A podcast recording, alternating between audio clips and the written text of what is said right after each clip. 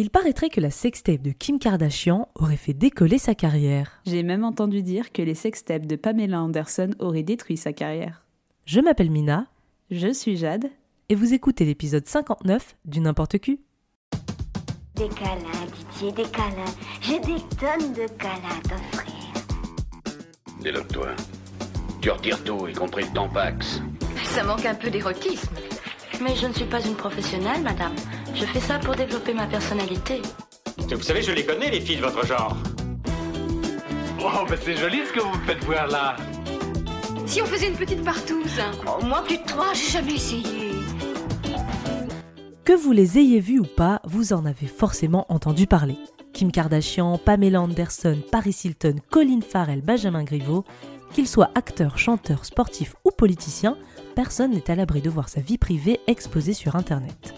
Cette semaine, place au sextape de célébrités. It's Britney Beach. En trois mots, je viens de vous balancer l'une des punchlines les plus iconiques des années 2000, l'introduction du tube Gimme More de Britney Spears diffusé pour la première fois en août 2007.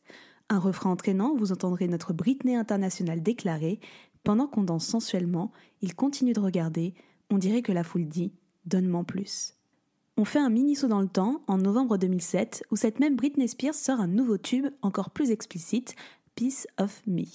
Je cite Je suis Miss American Dream depuis l'âge de 17 ans.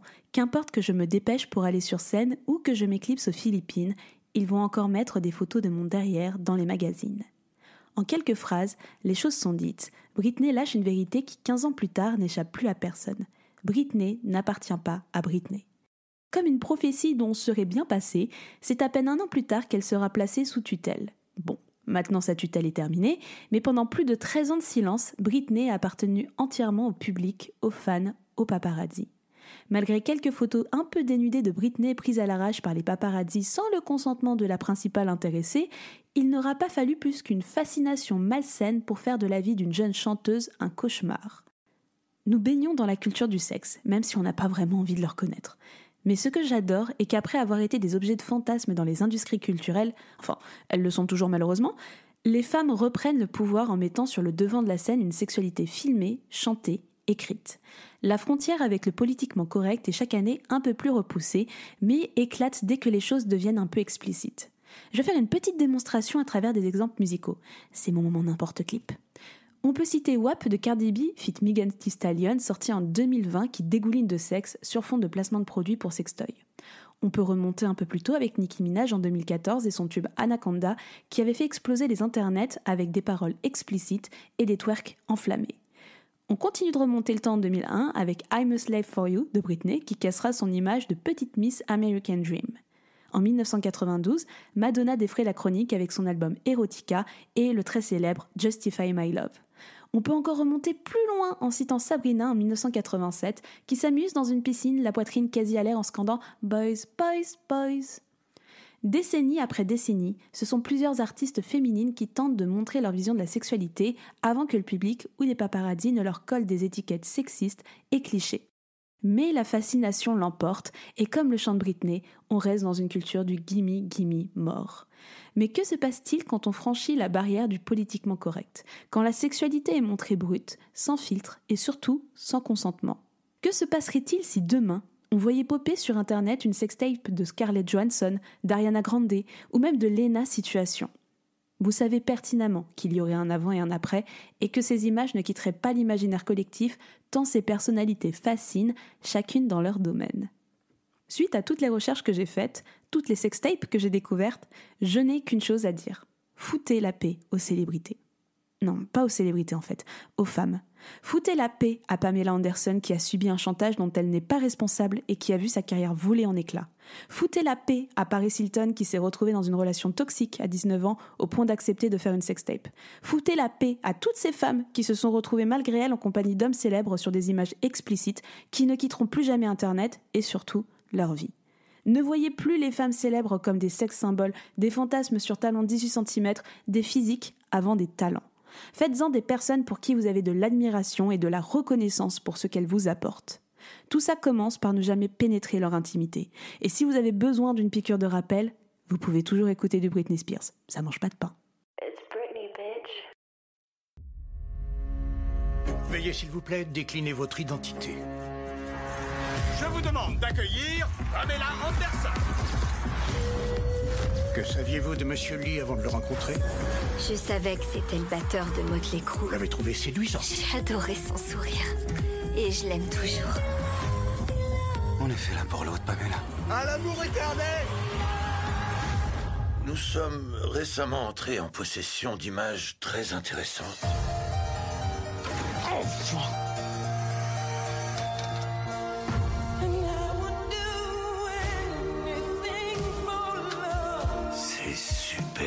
On regarde un truc qu'on n'aurait jamais dû voir. Personne n'a jamais fait fortune avec la sextape d'une célébrité. Et si on la vendait tout en restant anonyme? Un site web. Un site quoi? C'est un truc sur ordinateur où les gens pourraient nous commander directement la vidéo. Waouh, t'es tellement sexy. Qu'est-ce que c'est ce truc? Combien il y a de copies qui circulent? Des dizaines peut-être? Des copies pirates fleurissent partout sur le web. T'as pas l'air de comprendre à quel point c'est important. Je suis autant que toi sur cette vidéo. Mais c'est plus grave pour moi. Comment ça, plus grave pour toi? Ça fait un an qu'on attend de faire cette émission, plus exactement depuis la diffusion de la série Pam et Tommy sur la plateforme Disney Plus en début 2022, si je ne m'abuse. Et ça fait une petite année qu'avec Mina, on processe à lancer une émission sur les sextapes de célébrités, un sujet qui est toujours sous le feu des projecteurs, un sujet qui est toujours plus ou moins d'actualité. Par exemple, à l'heure où nous enregistrons cette émission, on vient de découvrir qu'Aya Nakamura avait déposé une plainte pour un chantage à la sextape. C'est quelque chose qui est rentré même dans le domaine des internets et de l'illégalité, avec en 2016 le fait que l'État reconnaisse que le revenge porn est une pratique punie par la loi qui se fait de plus en plus. Donc voilà, on s'est dit, autant faire une petite émission de ces pornos de célébrités qui ont marqué les internets, voire qui ont même révolutionné la pop culture de manière plus générale pour certaines. Si c'est un sujet qui est aujourd'hui encore d'actualité avec le revenge porn et la diffusion de vidéos ou de photos dénudées sur Internet, eh bien c'est quand même un phénomène qui existe depuis bien longtemps. Et comme tu l'évoquais Jade, Pam et Tommy, c'est quand même un couple un peu phare du dévoilage de sextape. On va bien évidemment commencer par eux, même si vous allez voir, on va revenir euh, plus ou moins proche dans le temps au fur et à mesure. On va évoquer euh, de nombreuses stars féminines pour la plupart qu'on a découvert sur des sextapes. Mais on va commencer par Pamela Anderson et Tommy Lee. Pamela Anderson, bon, je pense qu'il n'y a plus forcément besoin de la présenter aujourd'hui. Donc, à l'époque, on va revenir un petit peu, début années 90, Pamela Anderson est une modèle un petit peu de charme la bimbo blonde américaine que tout le monde s'arrache, que tous les tabloïds adorent suivre. Et surtout, c'est l'actrice phare d'Alerte à Malibu, où elle tient un des rôles principaux, c'est le fameux rôle de la blonde avec son petit maillot rouge des familles qui va sauver des vies. Donc Pamela Anderson est très connue pour ça, est une personnalité très appréciée, j'ai l'impression, quand tu regardes un petit peu la presse qu'il y avait à cette époque. Elle a comme vocation de devenir une plus grande actrice, d'aller vraiment sur des films un petit peu plus ambitieux et de ne pas éternellement jouer la bimbo blonde en maillot de bain sur la plage.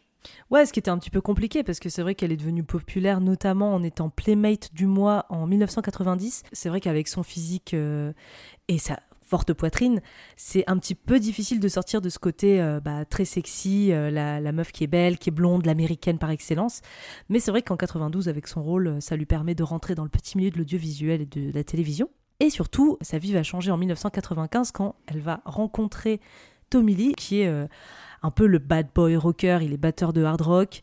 En fait, ils vont se marier extrêmement vite, c'est-à-dire quatre jours après leur rencontre à ce qui paraît. Et c'est vrai qu'à l'époque c'est un couple qui est euh, vraiment scruté déjà parce que donc elle était assez célèbre et comme tu le dis, je pense qu'elle était assez, euh, je pense qu'il y avait une certaine bienveillance de la part des médias. Alors on reste sur des médias notamment People, mais euh, les gens l'appréciaient, elle était suivie, les gens voulaient savoir ce qu'elle faisait et donc quand le couple se marie, eh ben il est scruté un peu de partout.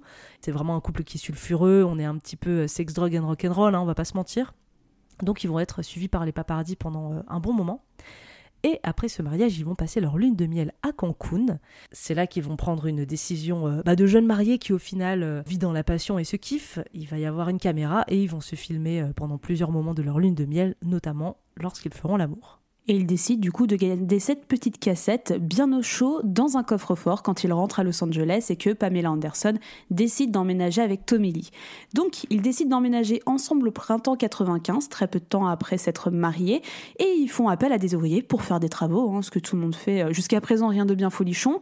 Mais euh, on a un petit problème, c'est que Tommy Lee, il est un petit peu réputé comme étant euh, assez sanguin, assez nerveux, assez irrespectueux sur beaucoup de choses et il s'embrouille malheureusement avec l'un des ouvriers du chantier qui s'appelle Ren Gauthier, qui va être l'acteur majeur finalement de toute cette histoire. Et voilà, il décide de s'embrouiller avec Rent Gauthier parce que eh ben, il n'a pas voulu le payer, qu'il lui devait 20 000 dollars et que bah, Ren Gauthier était pas content et ça se comprend. Donc Ren Gauthier, c'est pas n'importe qui non plus. C'est un acteur raté qui a une petite carrière dans le porno. Ceci aura son importance pour la suite de l'histoire. Il avale très très mal le fait que bah, il va pas toucher ses 20 000, 20 dollars alors qu'il a bien fait les travaux.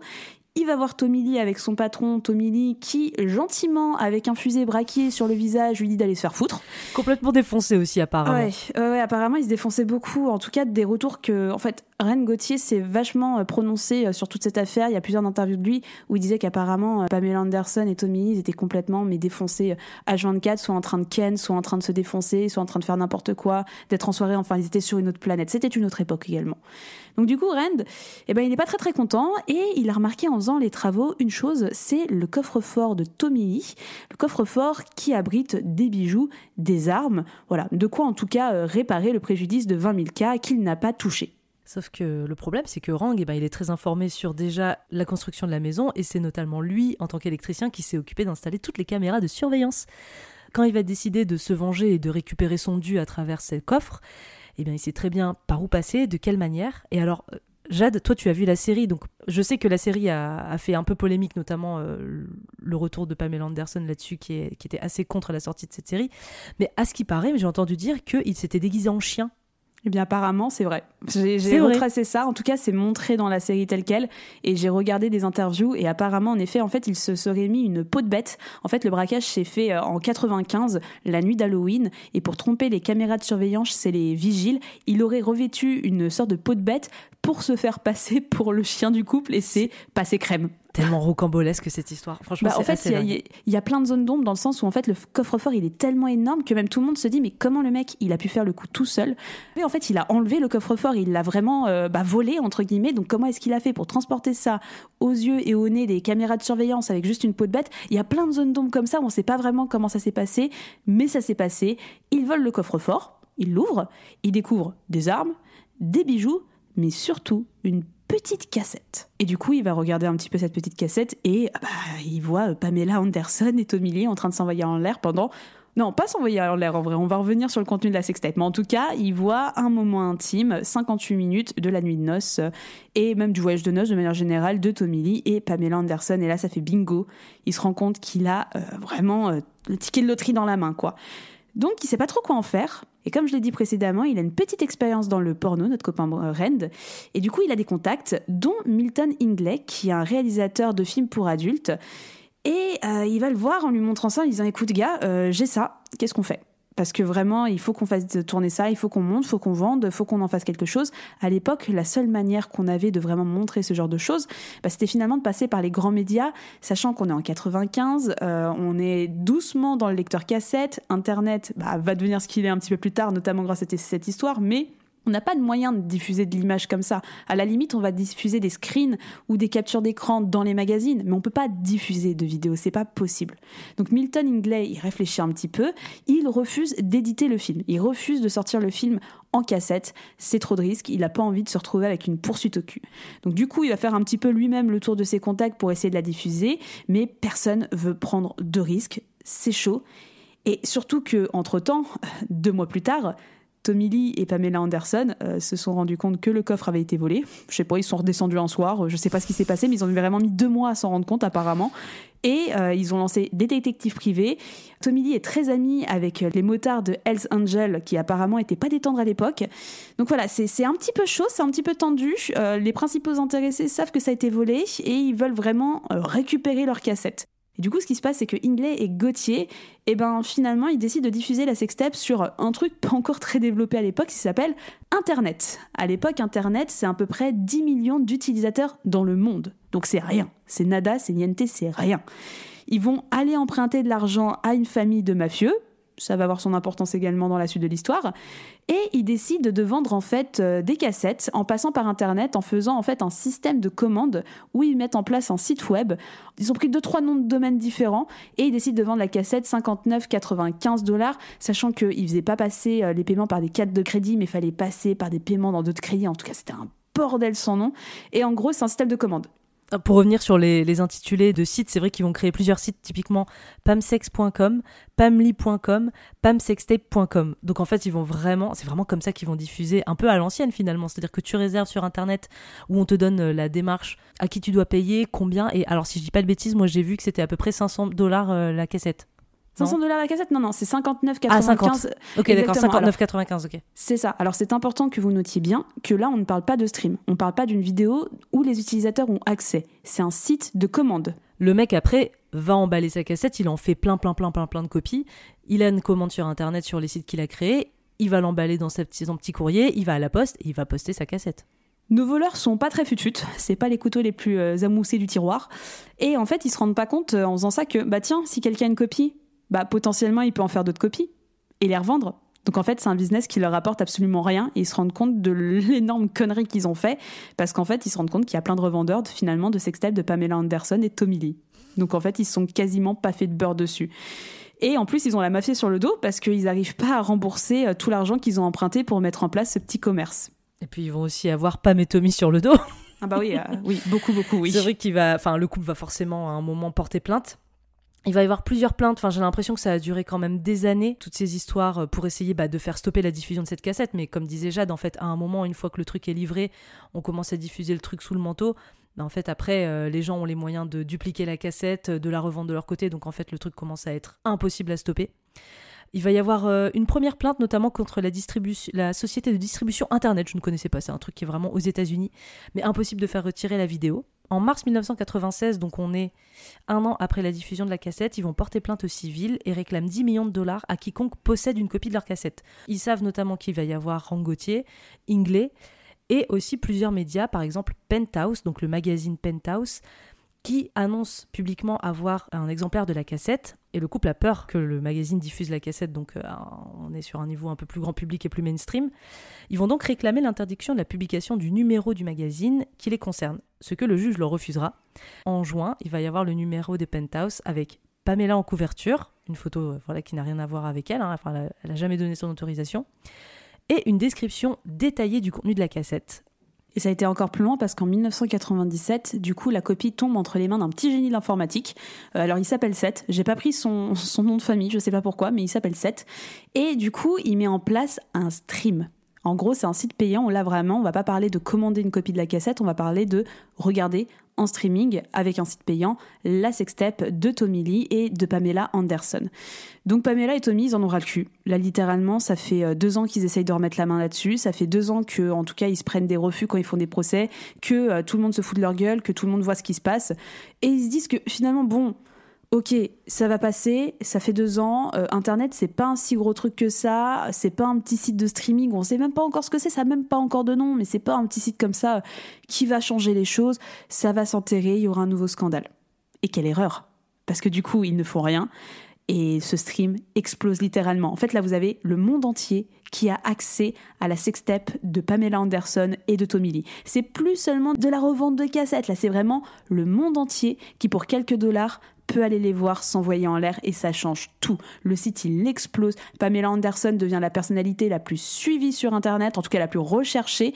En plus, je crois qu'elle est toujours, je crois, la, femme la plus, la plus streamée, la plus recherchée, encore aujourd'hui, encore à l'heure actuelle.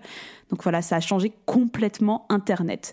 Seth, euh, la personne qui a streamé euh, cette vidéo, en plus passe par un système de paiement par carte bancaire, ce qui fait que finalement les conditions de paiement elles sont bien moins compliquées qu'à l'époque où il y avait besoin de commander une cassette. Et il finit par signer un deal avec Vivid Entertainment, qui est à l'époque le plus gros producteur de porno euh, américain. Et Vivid Entertainment rachète les droits de la vidéo pour en faire des publications DVD. Donc on en termine à là où Pam et Tommy ils sont complètement dépassés par la situation. Finalement, ils vont trouver un arrangement avec euh, Seth et Vivid Entertainment et ils vont finir par toucher des royalties pour les copies vendues, mais jamais ils réussiront à faire interdire euh, la circulation des sextapes.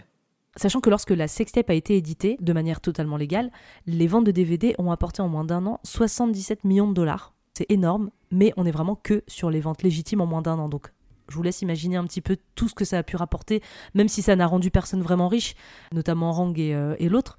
Mais euh, c'est vraiment un business qui a fait beaucoup d'argent euh, de manière générale. Et en plus, c'était une révolution à l'époque parce qu'on n'en passait vraiment que par les paparazzi et les, images fixes dans les magazines. C'est le premier porno qui est regardé par le monde entier. C'est le premier porno où tout le monde connaît euh, l'actrice et l'acteur principal, entre guillemets tout le monde va le voir. Là, on passe des photos de paparazzi pris en sortie de boîte à une vidéo hyper intime de Pamela Anderson et Tommy. C'est une révolution, c'est du jamais vu. On n'a jamais vu ça. Même la notion de porno vidéo, c'est pas ce que c'était à l'époque. On parle encore de vieux pornos qui passaient euh, dans les cinémas ou qui se vendaient un petit peu en cassette. En tout cas, c'était pas euh, le porno tel qu'on le connaît aujourd'hui. Hein. C'est fou. Ouais, on sortait un petit peu aussi de l'âge d'or du porno où c'était vraiment diffusion en cinéma, euh, moins de 18 ans, de vrais films X avec euh, des scénarios et une histoire. Là, on commence aussi à être dans l'ère du gonzo et des débuts d'Internet. Enfin voilà, c'est aussi le fait que c'est une époque où les caméscopes euh, se vendaient aussi au grand public. Donc je trouve que ça accompagne parfaitement et malheureusement contre le consentement des principaux concernés et à leurs dépens, mais ça accompagne vraiment cette évolution de la pornographie dans l'ère du temps et de l'ère d'Internet et de ce qu'est la pornographie à cette époque-là. Et parlant de la vidéo, est-ce que tu l'as vue Alors, moi, j'ai un peu de problème à regarder la vidéo dans le sens où je fais, c'est un truc qui a été volé. J'ai zappouillé dedans rapidement pour voir à quoi ça ressemblait, mais en fait, ça me met un peu mal à l'aise de plonger autant dans l'intimité de personne. Ce qui est très intéressant de retracer sur cette sextape, c'est que c'est 58 minutes, mais seulement 8 minutes de sexe. Le reste, c'est que des moments intimes passés entre Tommy Lee et Pamela Anderson, et mm. justement, moi j'ai envie que ça reste leur moment. Tu vois, c'est pas quelque chose qu'ils ont voulu diffuser, c'est quelque chose d'extrêmement privé. En fait, tu ressens qu'il y a beaucoup d'amour, tu ressens qu'il y a des grands moments de joie. Et c'est ce qui a été beaucoup apprécié aussi avec ces sextapes, c'est que vraiment, vous avez un vrai moment de complicité. C'est pas seulement euh, voir Pamela Anderson à poil, c'est vraiment, vous voyez, euh, vous êtes dans l'intimité d'un couple de célébrités. C'est ça qui a beaucoup plu. Et je t'avoue qu'en zappouillant, j'étais en mode, bah, ça me touche, je trouve ça très très touchant, mais je sens que c'est pas fait pour moi. Tu vois ce que je veux dire? C'est pas, pas une vidéo qui a été filmée pour, euh, pour que je la regarde. C'est hyper difficile à regarder parce que quand tu sais à quel point ça a été un traumatisme pour Pamela Anderson, t'as pas envie de participer à ça. Non, du tout. Et encore une fois, tu vois, il n'y a pas tant de sexe que ça. Moi, je savais pas qu'il y avait si peu de sexe que ça dans la, dans la vidéo, en fait. Ouais, par contre, euh, on est d'accord qu'on voit tout. Ah oui, on voit tout. Ouais. Ah, clairement, c'est très explicite. Ouais, ouais, ouais. Donc sur les conséquences un petit peu que ça a eu sur les carrières de Tommy Lee et de Pamela Anderson, bon, on va commencer par Tommy Lee parce que ça va être rapide. Les conséquences, ça a été aucune. Au contraire, il a été même félicité d'avoir un aussi gros stub donc euh, c'était un peu pour lui, euh, c'était un peu bravo champion, euh, t'as niqué Pamela Anderson et en plus t'as une grosse tub et ça s'est bien passé. Donc pour terminer un petit peu sur le coup Pamela Anderson et Tommy Lee, parce qu'il y a une fin qui arrive plutôt rapidement, ils divorceront en 1998. Ils auront eu quand même deux enfants entre temps, c'est-à-dire un premier enfant en 96 et un deuxième en 97. Ils divorceront en 98 parce que Pamela Anderson a subi des violences conjugales de la part de Tommy Lee. Et le couple s'arrêtera là. Et même encore aujourd'hui, Pamela Anderson, c'est une personnalité publique qui a eu beaucoup de liaisons, euh, beaucoup de mariages également, beaucoup d'époux. Et à chaque fois qu'elle en parle en interview, elle dit que Tommy Lee, ça a été vraiment euh, l'amour de sa vie. Et ça, je trouve ça très touchant malgré les circonstances. Et je pense qu'en vrai, il n'y aurait pas eu l'histoire de la sextape. Peut-être que ce couple se serait pas arrêté en vrai, je pense, parce que ça a l'air d'avoir quand même pas mal détruit leur relation. Dans la série, c'est tourné tel quel, mais même en soi, je me dis, en fait, le phénomène, il est tellement énorme, et quand tu vois Pamela Anderson en parler, tu fais, bon, c'est pas anodin, en fait, ça peut pas s'être terminé. Enfin, la sextape a eu son rôle à jouer, en fait, dans cette rupture. Et pour Pamela Anderson?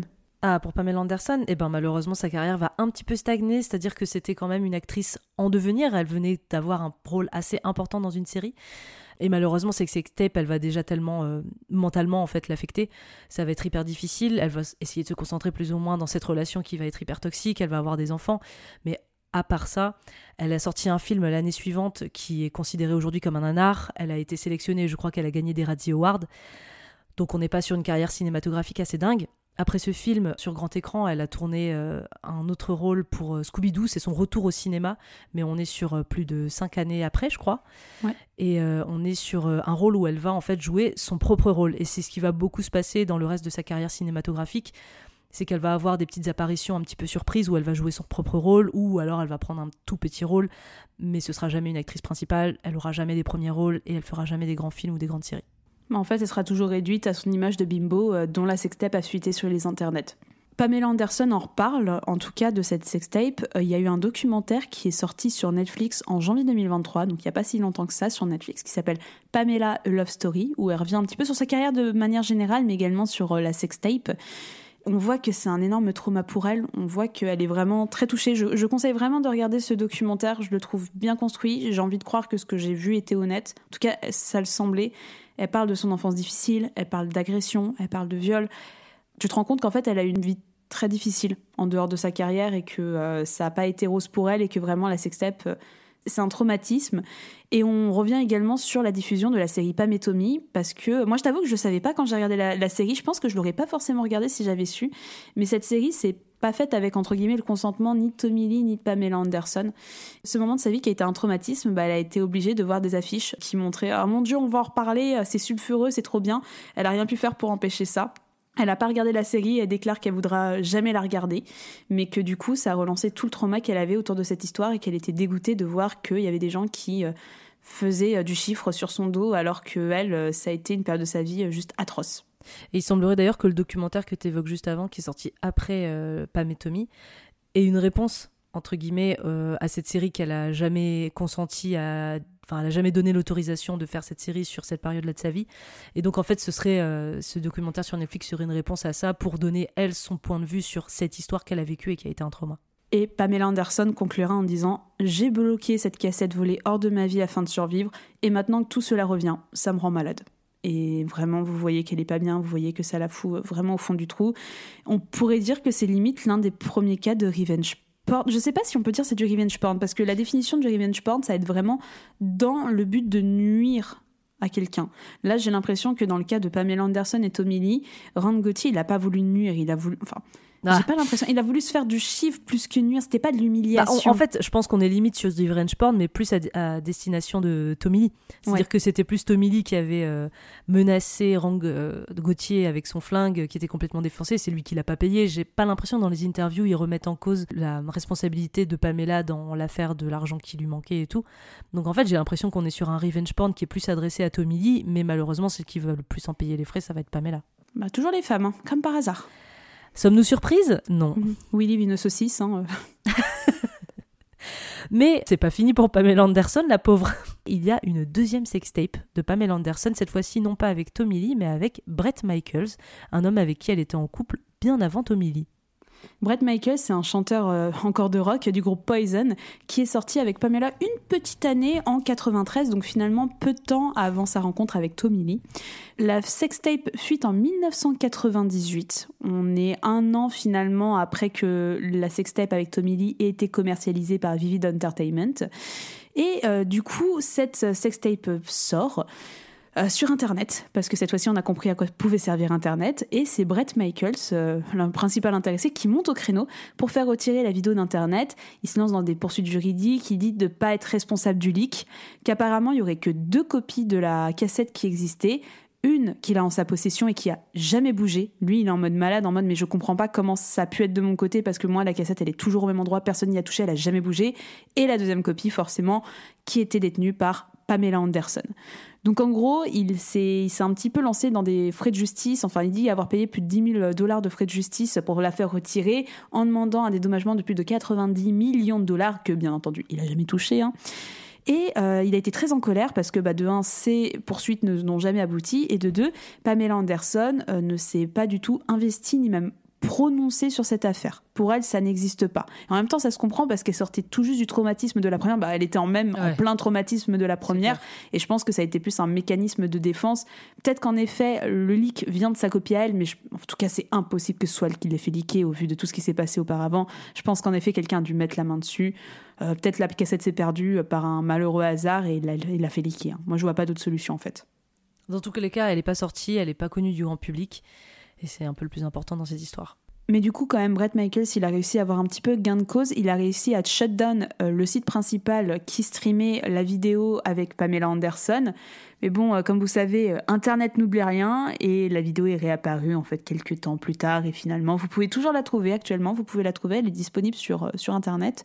Et ce qu'on voit dans ces sextapes, c'est 18 minutes, très explicite. Hein. C'est pas comme avec Tommy Lee où c'est vraiment un film d'amour, entre guillemets.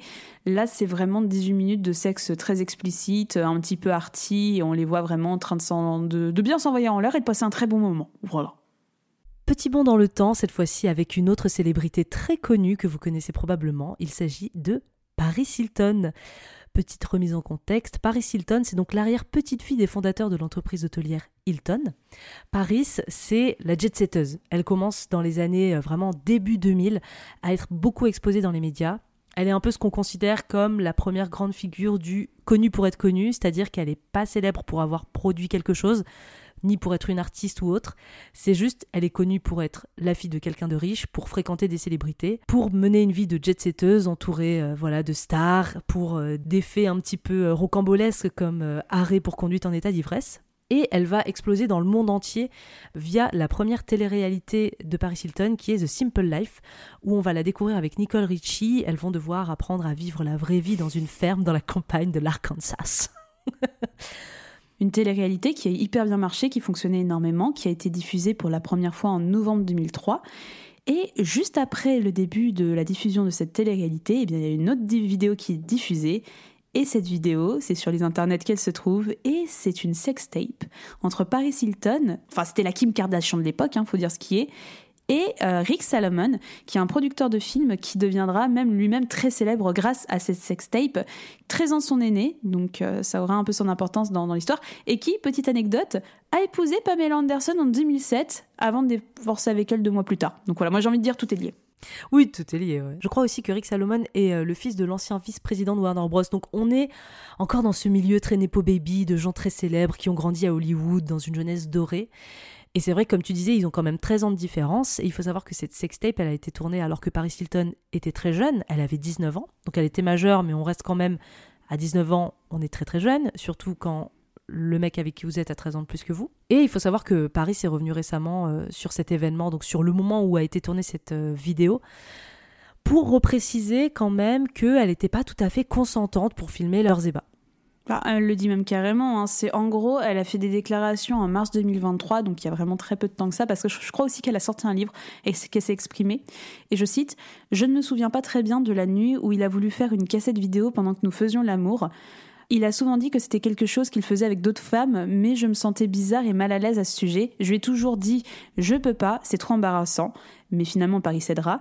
Et elle explique que il m'a dit que si je ne le faisais pas, il pourrait facilement trouver quelqu'un qui le ferait et c'était la pire chose à laquelle je pouvais penser, être larguée par cet homme adulte parce que j'étais une enfant stupide qui ne savait pas comment jouer à des jeux d'adultes. La vérité, c'est que je voulais me sentir vivante d'une manière sensuelle, je voulais me sentir comme une femme bien dans sa peau. Donc elle s'est faite 100% manipulée. Oui, on est complètement sur un abus de pouvoir avec un homme beaucoup plus âgé qu'elle, qui prenait vraiment euh, la domination sur elle. Donc euh, quand t'as que 19 ans, que c'est un peu ton premier cum, puis voilà, Paris Hilton, elle explique aussi souvent qu'elle a une jeunesse, euh, certes jeunesse dorée, hein, elle a toujours jamais vécu dans le besoin, mais elle a une enfance qui n'était pas facile.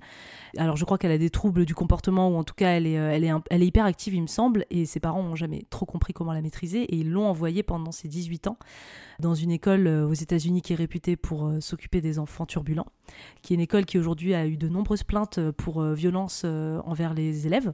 Et Paris Hilton s'est exprimée plusieurs fois là-dessus. Elle était, euh, enfin voilà, des, choses où ils prenaient des médicaments, ils savaient pas ce que c'était. Le personnel aimait bien les prendre, enfin les voir nus en train de prendre leur douche. Je crois que des fois ils étaient punis. C'était la prison en fait. Ils restaient 24 heures dans une quasiment une cellule nue pour réfléchir sur les choses qu'ils viennent de faire qui étaient pas bien.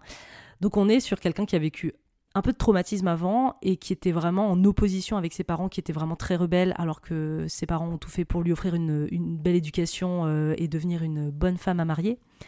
Qu'on est sur quelqu'un qui, euh, dès qu'elle a pu, euh, a commencé à sortir, à faire la fête, à beaucoup boire, à sortir avec plein de mecs. Et je pense aussi que cette période-là, c'est une période où elle veut s'affirmer, d'où le fait qu'elle dit que pour elle, la pire chose à ce moment-là où lui lui propose de se filmer en train de faire l'amour, quand elle dit j'avais pas envie de passer pour une gamine stupide qui savait pas jouer à des jeux d'adultes, enfin c'est vraiment horrible de se dire que du coup elle a accepté un truc pour s'affirmer, enfin en pensant s'affirmer, mais qui au final n'est juste pour satisfaire un homme plus âgé. et qui en plus va se retourner contre elle alors que cette vidéo est censée rester absolument secrète. Ce qui se passe, c'est que du coup, cette vidéo leak, tout le monde en parle parce que le monde entier avait les yeux rivés sur Paris Hilton à l'époque de par sa série. C'est l'humiliation pour Paris. Rick Salomon, au début, ni avoir fait euh, leaker, il accusera même Paris Hilton et sa famille d'avoir fait exprès de leaker la vidéo pour surfer sur euh, le, justement sur euh, le succès de la série The Simple Life. Et j'ajoute aussi qu'il porte plainte, donc encore une fois contre Paris Hilton pour diffamation, parce que Paris disait que elle était contre et qu'elle accusait à ce moment-là publiquement Rick Salomon et elle disait qu'elle n'était pas consentante sur la vidéo et il a porté plainte pour diffamation en disant que Paris était consentante. Donc le mec ose tout. Et en plus, ce gros bâtard, je l'ai même marqué entre parenthèses, gros taré, bah, qu'est-ce qu'il va faire? Eh ben, il va même, lui, commencer à vendre la vidéo bah, pour se faire son beurre, parce que pourquoi pas, après tout, euh, tant qu'à faire. Donc même lui, il prendra part à tout ça. Moi, je suis sûre que c'est lui qui l'a liqué. Ça, c'est un avis personnel. Vous en faites ce que vous Alors, voulez. Moi, j'ai entendu parler que c'est lui qui a fait la première diffusion sur Internet. Après, il y a tellement C'est, toujours un peu sombre ces histoires-là parce qu'il y a beaucoup de spéculation. Donc, comme en plus on soupçonne aussi euh, les femmes d'être responsables de ça, enfin ça spécule beaucoup. C'est toujours un peu difficile d'avoir les informations exactement pareilles sur tous les sites. C'est un peu difficile, je trouve, de recouper, tu sais, ces informations. Mais euh, ouais, c'est vrai. Moi, j'ai entendu dire que la première diffusion, ce serait lui le responsable. Euh, donc en 2004 de on n'a pas dit le titre. Est-ce qu'on a dit le titre? Ah oui, One Night in Paris. Par contre, ce titre, il est incroyable. Je, c'est très drôle, mais de mauvais goût. oui, mais ça marche, je suis désolée. C'est un bon titre de vidéo porno. On va dire les choses comme ça. One Night in Paris. Mais effectivement, ouais, le mec, euh, le gros bâtard, comme tu dis, ce gros tarba, poursuit quand même euh, bah, ses petites affaires parce qu'il se rend compte qu'il y a du blé à se faire. Donc, moi, ce que j'ai vu, c'est qu'après plusieurs négociations, il y a une entreprise de diffusion euh, de films porno vraiment spécialisée là-dedans aux États-Unis qui a obtenu avec Rick Salomon les droits pour éditer la vidéo en DVD. Paris quand même c'est un petit peu rebellé, enfin, il enfin se rebeller, c'est-à-dire qu'avec sa famille, euh, c'est quand même une famille qui a des bons avocats, donc ils ont quand même essayé de porter plainte, mais malgré tout, bah vous savez, en plus là on est dans les années 2000, quand vous avez vu juste avant avec Pamela la facilité de diffuser une vidéo dans le monde entier à cette époque, imaginez, on est quoi On est 5, 6, 7 ans plus tard, ouais à peu près, on est quasiment 10 ans plus tard avec le boom d'Internet, imaginez la facilité de diffusion de la vidéo, enfin on est déjà, les choses ont déjà énormément évolué. Paris a porté plainte. Elle a quand même obtenu 400 000 dollars de dommages et intérêts, ce que je trouve pas grand chose euh, vu, euh, vu l'ampleur du truc. Mais ainsi qu'un pourcentage des bénéfices de la sextape, euh, donc de la vente de DVD. Elle a confirmé avoir reversé une partie à des associations caritatives. Mais bon, même si c'est une petite victoire pour Paris Hilton, la vérité c'est que le mal est fait et que ces sextapes, ça a été une humiliation et ça a ruiné toutes les opportunités qu'elle était en train d'avoir à l'époque. Parce que Paris Hilton, ok, c'était la jet-setteuse, mais elle avait comme ambition de devenir actrice, elle voulait essayer de faire plein de choses, elle essayait de chanter, elle avait fait un album aussi, je sais plus à quel moment se situe l'album dans l'histoire, mais tu vois, elle avait de l'ambition artistiquement, apparemment, elle s'en sortait plutôt pas mal, elle apparaît dans quelques films, je pense à La Maison de Cire par exemple, le film d'horreur La Maison de Cire, elle avait de l'ambition, elle voulait vraiment essayer de rentrer dans un milieu artistique. Et finalement toutes les portes se fermeront à elle à cause de cette sextape. Et ce sera l'humiliation, le monde entier va se foutre de sa gueule allègrement, même il y a un épisode sur South Park apparemment qui est assez violent euh, assez trashouille euh, là-dessus. Je regarde pas South Park et voilà, c'est l'une des raisons pour lesquelles j'ai pas envie de le regarder. Mais ça a plus été la même chose pour Paris Hilton et ça lui a fermé euh, quasiment toutes les portes qu'elle était en train de s'ouvrir avec son image de jet setteuse et golden girl quoi. Donc voilà, bah, une femme de plus, une carrière de plus de ruinée. Merci beaucoup les hommes. Donc quand la vidéo est diffusée, Paris, elle a 23 ans.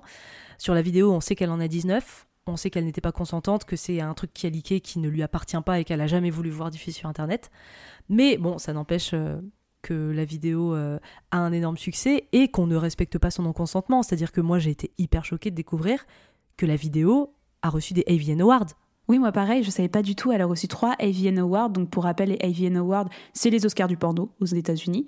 Elle a reçu euh, titre le plus vendeur de l'année. Il a reçu le titre le plus loué de l'année. Donc comme quoi c'est pas rien à l'époque, c'était vraiment la vidéo porno la plus regardée, voire plus que toutes les autres vidéos porno qui étaient produites à l'époque. Et meilleure campagne promotionnelle, projet individuel. Ça je comprends pas. Non, mais même les précédents, je comprends que ça soit un fait, tu vois. C'est un fait, c'est le titre le plus vendeur de l'année, c'est un fait que ça soit le titre le plus loué de l'année. Ok, les chiffres en sont la preuve, mais en fait, t'as pas de race. T'as juste pas de race. Ah bah Quand tu sais que le truc a été diffusé contre son gré, t'as juste pas de race de dire ok c'est pas grave on va quand même lui donner des prix wesh enfin non on se foutait de la gueule de Paris Hilton hein. moi je te dis si elle a été shamée cette meuf tout le monde se foutait de sa gueule hein. C'est personne n'écoutait Rick Salomon euh, au contraire ça l'a rendu célèbre également et lui il a pas j'ai pas l'impression qu'il est plus douillé que ça lui de son côté. Non il a pas trop payé les pots cassés de, de ce qu'il a fait. Après j'ai l'impression qu'il a continué sa carrière tranquillement. J'ai l'impression qu'aujourd'hui euh, c'est un peu un mec qui fait pas mal de poker qui est assez célèbre à Las Vegas euh, et aux États-Unis en tant que grand joueur de poker. Mais je veux dire, c'est pas quelqu'un dont sa réputation est salie, tu vois. À l'inverse d'une Paris Hilton qu'on connaît comme un peu la pain bêche, la cruche qui fait beaucoup trop la fiesta, qui boit un petit peu trop. En tout cas, à l'époque, dans les années 2000 jusqu'à 2010, mais j'ai pas l'impression qu'il en ait payé beaucoup, lui, euh, de son côté. Du tout. Mais pour dire un petit peu ce qu'on voit quand même dans la sextape, donc One Night in Paris, c'est une sextape d'une heure. Alors déjà, est-ce que tu sais sur quoi ça s'ouvre la vidéo? Est-ce que tu l'as vue? Oui, alors j'ai vu la vidéo, j'ai appuyé aussi. Mais effectivement, euh, c'est assez surprenant parce que la vidéo s'ouvre sur un hommage aux victimes du 11 septembre 2001. Pourquoi je sais pas, mais tu vois, pour moi, c'est vraiment trop bizarre. Je comprends pas beaucoup. beaucoup. J'ai appuyé dedans parce que ça me mettait mal à l'aise de regarder. Encore une fois, je fais c'est pas quelque chose qui était destiné à être rendu public. Donc j'ai juste zappouillé très rapidement dans l'heure, voir un peu ce que ça donnait. Et j'étais surprise d'une chose, en fait, en regardant un petit peu, vraiment gentiment, c'est que Paris Hilton ne semble pas du tout euh, prendre son pied. C'est en gros, vous voyez vraiment Rick Salomon qui est à fond dans ce qu'il fait, en train, tu, l'entends vraiment gémir, être à fond, euh, y aller, tout ça, euh, la, la tordre dans tous les sens. Mais elle, elle reste assez inerte, ça m'a mis un peu mal à l'aise de voir ça. Après, j'ai cru comprendre qu'elle était un petit peu sous drogue. Elle dit qu'elle avait pris un peu de drogue, un équivalent du GHB, etc. Je sais pas à quel point c'est vrai. Oui, qu'elle était bourrée aussi. Ouais. Mais tu, tu, vois, en fait, tu la vois elle, tu vois à peine son visage, tu la vas pas prendre de plaisir, tu l'entends même pas. Ça m'a mis un, beaucoup mal à l'aise même. Mais dans cette époque-là, au début des années 2000, Paris Hilton avait quand même une vie euh, assez remplie. Et pour cela, elle avait besoin un peu d'aide pour organiser tout son temps euh, de jet-setteuse. Et elle avait une assistante personnelle. Et Mina, qui était cette assistante personnelle qui va révolutionner le, game de la sextape? Kim Kardashian. La reine du scandale, la reine des abeilles, la reine de la télé-réalité. C'est la reine de tout maintenant, Kim Kardashian. Donc, est-ce qu'on a vraiment besoin de la présenter encore Kim Kardashian aujourd'hui? Est-ce qu'on doit la présenter, honnêtement? Je pense qu'aujourd'hui, vous connaissez tous son fessier célèbre et euh, ses réseaux sociaux, mais pour vous resituer rapidement, Kim Kardashian, c'est la fille d'un avocat très célèbre aux États-Unis. Elle a grandi à Los Angeles, une jeunesse dorée, elle a deux grandes sœurs, elle a deux petites sœurs, elle a un petit frère, non, elle a un grand frère, je crois. Bref, à 20 ans, je ne savais pas, mais elle s'est mariée à un producteur de musique. Ah avec qui elle a divorcé. Ouais, ouais, ouais, elle s'est mariée très très jeune avec un producteur de musique avec qui elle est restée pendant 4 ans, avec qui elle a divorcé plus tard parce qu'il aurait été violent euh, envers elle. Et en fait, avant la finalisation du divorce, elle se met à fréquenter un mec qui s'appelle Ray J, qui est un chanteur, qui est le frère de Brandy. Brandy, qui est une chanteuse Mhm. de RB. Pendant qu'ils sont ensemble, Kim va fêter ses 23 ans au Mexique. C'est là qu'ils vont euh, avoir une petite caméra dans laquelle ils vont pouvoir filmer une de leurs petites parties de jambes en l'air, encore une fois, normalement censée rester privée. Encore au Mexique, cela dit. hein. Il y a beaucoup de points communs avec Pamela C'est Anderson. vrai, ça doit être un truc très américain. Et à l'époque, pour remettre un petit peu en contexte, Kim Kardashian, c'est pas la Kim K que vous connaissez d'aujourd'hui. C'est-à-dire que c'est une, une petite nana. En plus, elle est, ass- elle est pas du tout dans les canons de beauté à l'époque où on aimait bien les blondes, plates, Ah bah Paris platines. Hilton. Voilà, bah voilà, voilà c'était Paris versus. Kim, quoi, en gros. C'était vraiment euh, la fille un peu plus plate, plus mince. Bah ouais, c'est ça. Et Kim, c'était la meuf avec des formes brunes. C'était la, la fille, bah pour, pour dire qui était son père, c'était l'avocat d'O.J. Simpson. Donc c'était pas n'importe qui non plus. Voilà, c'était elle tout est le pas blanche aussi, elle est d'origine arménienne, donc elle, est, elle a un peu beaucoup plus mate. Enfin, elle c'est pas la, la white trash, euh, la blonde américaine. Non, et à l'époque, en plus, elle était connue pour pas faire grand-chose. Bon, ceci est mon opinion personnelle, mais c'est toujours le cas aujourd'hui. Mais à l'époque, euh, c'était pas comme Paris Hilton qui se mettait dans plein de projets artistiques, qui essayait plein de trucs à la fois, même en ayant cette image de jet-setteuse. Kim K, elle, c'était personne, c'était rien, elle faisait rien. Bon, elle fait toujours rien, mais à l'époque encore plus. Et ce qui se passe, c'est que la chaîne de télévision E! Entertainment, qui était euh, le producteur de The Simple Life, arrête The Simple Life. Je crois que c'est deux ou trois ans justement après le scandale, après la première saison et le scandale de la sextape de Paris Hilton, parce qu'elle est en plein déclin, Ouais. comme on l'a expliqué. Et du coup, il parie sur un nouveau programme. Et ce nouveau programme, ce n'est rien d'autre que l'incroyable vie des Kardashians, dont la première est prévue à l'automne 2007. Du coup, cette saison est diffusée, mais au moment du final de la saison 1, une sextape leak est intégrée dans la narration du show. En fait, elle est intégrée à la narration du show, mais elle est évoquée dès le premier épisode. Ah, c'est ah, c'est ça, t'as raison. J'ai revérifié. En ouais. gros, c'est le premier épisode, le truc leak, et en fait, ça va être intégré dans la narration de, de l'ensemble du show, sachant qu'en gros, le concept de la, de la télé-réalité, c'est vous suivez, c'est semaine par semaine, c'est ça les Kardashians, si je me trompe pas, c'est hebdomadaire? Oh, sûrement, je t'avoue que j'ai pas, j'ai pas regardé à ce point-là dans le détail. Pourtant, j'ai regardé quelques épisodes, il fut un temps quand j'étais jeune. Donc on n'est pas vraiment dans de la mise en scène comme The Simple Life où, euh, comment dire, c'est quand même assez exubérant de voir des jet-setteuses en train d'avoir les pieds crottés de, de de vache. Là, on suit vraiment les Kardashians et leur vie euh, goldée, extraordinaire. euh, le tout orchestré par Kris Jenner, qui est la maman de Kim Kardashian, qui va avoir son importance dans cette histoire. Mais c'est la première chose. Et du coup, la sextape est intégrée dans la narration du show. Ça va être même le sujet de finale de la saison 1. Ça va propulser la télé-réalité et faire de Kim Kardashian une star. Parce qu'après l'enregistrement donc de cette vidéo, si je me trompe pas, donc Kim avait 23 ans, je sais plus quelle année il était. Je pense qu'en fait la vidéo a été tournée en 2003, c'est ça. La vidéo a été tournée en 2003, Kim avait 23 ans. Et quelques années plus tard, après l'histoire de la sextape de Pamela Anderson, que Kim commence à voilà à traîner avec un petit peu cette euh, cette jeunesse dorée goldée de Los Angeles. Elle est à l'époque aussi assistante euh, de Paris Hilton. Et il se trouve qu'en 2007, la vidéo tombe euh, apparemment dans la boîte, enfin en tout cas dans les mains euh, de ceux qui travaillent chez Vivid Entertainment qu'on a évoqué tout à l'heure avec Pamela Anderson. Décidément. Décidément. Donc pour rappel, hein, Vivid c'est vraiment un gros studio pornographique qui existe depuis 1984. Et donc en 2007, Steven Hirsch, le fondateur et patron de Vivid, reçoit l'appel de quelqu'un qui dit avoir une sextape de célébrité. Je cite donc Steven Hirsch. Nous avons organisé un rendez-vous avec cette personne. Elle nous a montré sur son ordinateur une sextape montée de A à Z. D'habitude, c'est à nous de faire le boulot. Et là, tout était prêt. Vivid Entertainment dit avoir payé 1 million de dollars à un tiers pour acquérir les droits de diffusion. Sauf que, quelques mois après, en février 2007, avant la diffusion, les Kardashians commencent un petit peu à en entendre parler de cette histoire quand même. Parce qu'on est à Los Angeles et le porno, vous savez, c'est pas très loin de San Fernando, San Francisco. On est dans la côte ouest américaine. Et ils commencent à entendre euh, parler de cette histoire de euh, bah, apparemment Kim, il y a une petite sextape qui va être diffusée euh, de toi, c'est c'est quoi cette affaire? Les Kardashians vont donc poursuivre Vivid Entertainment en justice pour atteinte à la vie privée. Et après quelques discussions, vont euh, abandonner le procès après un enfin abandonner. Hmm. Après tout de même un accord de 5 millions de dollars. Et en gros, tout ce qui s'est passé et qui va être révélé en vrai, c'est que tout ceci était un coup monté, que cette sextape, ok, elle date bien de 2003, mais que, vu ce qui s'est passé avec Paris Hilton, bah, ça l'a quand même propulsé sur le devant de la scène. Et il y a peut-être moyen de refaire la même chose sans subir l'humiliation et en réussissant à manipuler un petit peu les médias et à sortir ça au bon moment dans un bon contexte. On va comprendre, alors qu'on dit c'est de la spéculation, mais c'est quand même plus ou moins confirmé par beaucoup de personnes qui ont un peu traîné dans l'affaire, c'est que cette sextape, c'est un coup monté en accord avec les différents partis, c'est-à-dire Kim Kardashian, euh, Ray J et même Kris Jenner qui aura orchestré tout ça pour propulser sa fille au rang de célébrité. Et donc, ce qui fait que Kim n'est pas du tout victime de ce qui s'est passé. Et je pense que l'histoire, maintenant, euh, bah, c'était en 2007, bah, quasiment 20 ans plus tard, on peut vous l'affirmer. euh, Kim Kardashian n'a pas été shamée ni coquée pour cette sextape. Au contraire, moi, j'ai pas vu, en tout cas, dans les retours presse, j'ai regardé un peu la presse de l'époque, j'ai pas vu l'acharnement médiatique qu'il y a eu, par exemple, à l'encontre que de Paris Hilton à l'époque. Enfin, c'est un équivalent, c'est vraiment un équivalent en termes d'univers, en termes d'histoire, mais c'est pas du tout les mêmes retombées. Et ce qui s'est passé, c'est qu'on a eu des révélations de Ray J en mai 2022 qui vont dans le sens de ce que je suis en train de vous raconter. Je vous le cite. Je suis resté assis dans l'ombre pendant plus de 14 ans, permettant aux Kardashians d'utiliser mon nom, d'abuser de mon nom, de gagner des milliards de dollars sur une décennie et demie en parlant d'un sujet sur lequel je n'ai jamais pris la parole. Je n'ai jamais rien divulgué. Je n'ai jamais divulgué une sextape de ma vie.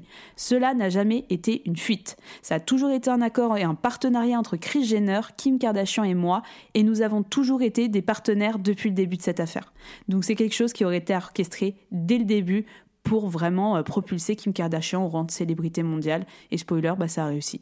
Bah, ça a complètement réussi et en plus ça a été intégré, donc comme tu disais, dans le storytelling de la nouvelle télé-réalité phare qu'ils allaient lancer quelques mois plus tard. Donc c'est quand même fou que tout soit regroupé en à peu près moins de 12 mois. On est même sur une chronologie d'environ 10 mois. Tout tombe assez bien et le fait qu'ils aient peut-être maîtrisé du coup la sortie de Sex Tape eux-mêmes, eh ben, ça fait qu'elle n'a pas trop été shamée, sachant qu'elle n'avait pas un niveau de popularité aussi élevé que Paris Hilton. Elle n'était pas aussi connue. Les gens connaissaient son père, mais il y a quand même quatre filles. Enfin, ils la connaissaient pas spécialement elle dans la presse, même si on commençait à la voir un petit peu bah, dans les photos de paparazzi parce qu'elle était forcément assistante de Paris Hilton, donc elle l'accompagnait en soirée. Elle était entourée euh, de, de grosses stars de l'époque. Elle est déjà apparue dans quelques épisodes de Simple Life, mais c'est pas une star. C'est pas quelqu'un qui était euh, connu en tant que Kim Kardashian à l'époque. C'était personne. Enfin, entre guillemets, personne. Mais en tout Ouais. cas, c'était personne. Elle avait aucune notoriété. Elle, avait, elle faisait rien, quoi. Et c'est vrai que quand le film sort, alors déjà, apparemment, le fait qu'ils aient porté plainte, ce serait juste pour un peu euh, cacher le fait que euh, c'est un coup monté, sinon les gens ne l'accepteraient pas et ce serait scandaleux. Donc ils ont quand même porté plainte parce qu'il faut bien le faire. C'est de la spéculation, hein, évidemment, ça. On n'a pas de preuves formelles de ça, mais c'est ce qui est dit. Et c'est vrai que le film, il va sortir, euh, donc pas sur Internet, mais il va sortir distribué sur le site de Vivid Entertainment avec un modèle payant et sur des chaînes câblées. Et sachez que selon TMZ, en 2017, donc on est 10 ans plus tard après la vidéo, enfin après le- la sortie de la vidéo, elle aurait dépassé les 210 millions de vues sur les plateformes payantes uniquement, générant un chiffre d'affaires de plus de 100 millions de dollars. Donc ça ramène un petit peu de fric. Bon, ça, 100 millions, c'est pas dégueulasse. On dit pas non. Non, c'est clair. Mais après, on peut la trouver. Moi, je me souviens l'avoir être déjà tombé dessus quand j'étais plus jeune, sans chercher Kim Kardashian du tout, mais être tombé dessus euh, sur Pornhub ou euh, Xhamster et compagnie. Enfin, elle est vraiment trouvable partout. Et qu'est-ce qu'on y voit du coup? Parce que je l'ai pas trop regardé celle-ci. Ben, on les voit, euh, on voit une fellation, je crois, on les voit faire l'amour dans un lit, euh, c'est lui qui tient la caméra, ils sont très très proches, euh, petite levrette et tout, enfin... Dites-le. Non, non, mais enfin voilà, c'est c'est vraiment ce qu'on imagine d'une sextape. J'ai pas trop de mots, euh, d'autres définitions à dire, mais enfin voilà, rien de... C'est très explicite après, hein, on voit tout. Mais depuis, on n'a pas eu d'énormes histoires de sextape qui a eu autant de- d'incidences, autant de, de répercussions. J'ai l'impression. Après, c'était vraiment aussi les années 2000, l'époque où Internet, c'est, enfin, on était en plein boom de tout ce qui était Internet, pornographie. Mais je pense qu'en vrai, aujourd'hui, avec euh, tout ce qu'on voit sur Internet, le- les productions euh, pornographiques telles qu'on les connaît aujourd'hui, je suis pas sûre qu'on puisse réavoir ça en vrai. Je pense qu'il faudrait des circonstances vraiment atténuantes ou des personnes très précises. Mais je Oui. suis pas sûre qu'on puisse faire un aussi gros scandale qu'à l'époque, que ce soit avec Pamela Anderson, Paris Hilton ou Kim Kardashian. On va revenir très rapidement sur d'autres cas. Euh, là, on vous a cité vraiment les trois cas majeurs qui ont fait euh, l'histoire de la sextape de célébrité. On va revenir sur une dernière femme euh, qui est encore un autre cas qui n'a rien à voir vraiment. Eh bien, c'est le cas de Tony Harding. Peut-être que vous connaissez euh, Tony Harding, qui est une personnalité très influente et très sulfureuse du monde du patinage artistique. Elle est connue comme étant une championne olympique et la première américaine à réaliser ce qu'on appelle un triple axel en compétition internationale. Le triple axel, c'est vous allez lancer très rapidement sur la glace, vous sautez, vous faites trois tours sur vous-même dans les airs, enfin tu réatterris bien. Voilà, c'est tu te croûtes pas sur la glace. Donc c'est la première à avoir réalisé ça. C'était une patineuse artistique très sulfureuse parce que c'était à l'époque encore plus qu'aujourd'hui une compétence euh, olympique où c'était des filles de bonne famille, il fallait avoir une bonne image, faut être propre sur soi.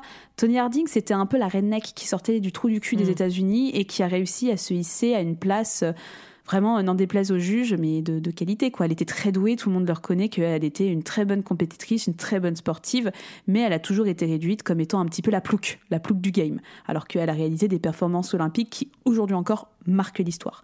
Mais elle est très connue également pour l'affaire Kerrigan en 1994, c'est-à-dire que ça a été sa dernière grosse compétition. Elle était avec une de ses concurrentes, qui est Nancy Kerrigan, une autre patineuse artistique, qui a été agressée en 1994 à coups de, de barre en fer dans les genoux.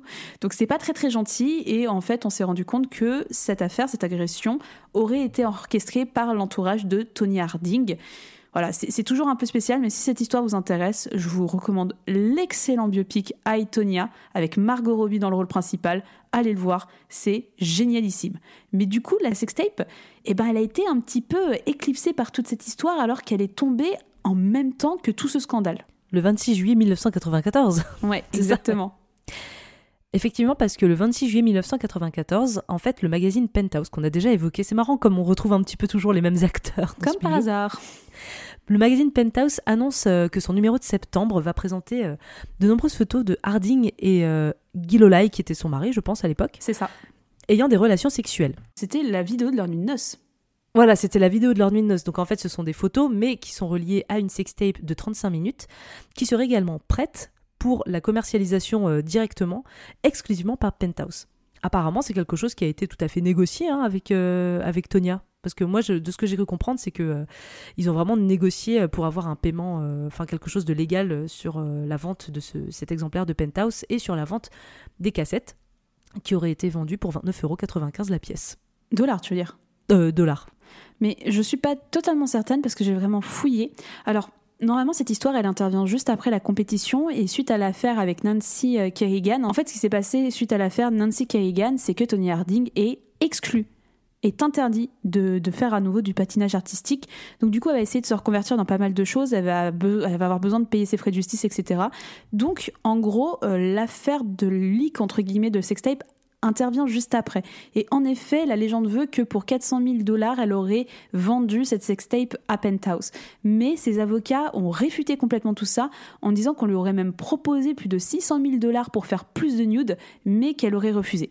Donc on ne sait pas vraiment ce qui s'est passé. C'est pas impossible, au vu du personnage en plus de Tony Harding qui, qui est assez, euh, assez foufou dans sa tête et qui, qui est un peu parti dans tous les sens suite à ce procès avec Nancy Kerrigan c'est pas impossible. Mais en soi, moi je trouve que c'est un peu une bonne chose, c'est qu'on n'entend pas tant parler de cette histoire de sextape que ça par rapport bah, malheureusement à l'affaire avec mm-hmm. sa rivale, mais également euh, elle, reste quand même très très connue pour avoir réussi à faire un trip axel et ça je trouve ça très très cool. Après, depuis tout à l'heure, on parle beaucoup des femmes, mais sachez qu'il y a quand même des sextapes de mecs, évidemment. Il y a des stars qui ont fait des sextapes, des accros, sexe ou pas. Mais il y a des hommes, et on va vous en citer quelques-uns. Pour le premier, un petit peu le plus connu et le plus ou moins récents euh, qui on a eu. On a, enfin récent pas tellement puisque ça date de 2005, on a l'acteur Colin Farrell qui a une sextape qui a été leakée avec euh, lui en train de faire l'amour avec une playmate qui s'appelle Nicole Narin. C'est une vidéo de 13 minutes il a porté plainte contre Nicole et, euh, euh, Internet Commerce Group. Internet Commerce Group qui a apparemment proposé 5 millions de dollars à Colin pour pouvoir euh, autoriser la diffusion de la vidéo, mais il a refusé parce qu'il n'en avait vraiment pas envie. Sachez qu'à ce moment-là aussi, Colin Farrell était assez réputé pour de nombreuses frasques qui étaient relayées dans les médias et les magazines People. Il, il a déjà évoqué plusieurs fois, mais il était alcoolique. Enfin voilà, c'était une période où il était en plein boom et en plein succès. Je crois qu'il venait d'avoir le rôle principal d'Alexandre en fait quand la sextape leak. Donc c'est vraiment quelqu'un qui est qui est bankable à ce moment-là. Sur le qui a diffusé, on sait pas trop. Apparemment, c'est la Playmate qui avait la cassette. Ce serait un producteur qui serait tombé dessus, c'est un petit peu mystérieux. Elle nie l'avoir donné volontairement, mais en tout cas, Colin Farrell a toujours euh, reproché à Nicole Narin d'avoir été euh, la principale responsable du leakage de cette vidéo. Dans un autre genre, on va avoir un autre acteur qui est Dustin Diamond, qui est très connu pour son rôle dans Sauvé par le Gong en 2006. Eh bien, Diamond a en gros fait réaliser, diffuser sa propre euh, sextape.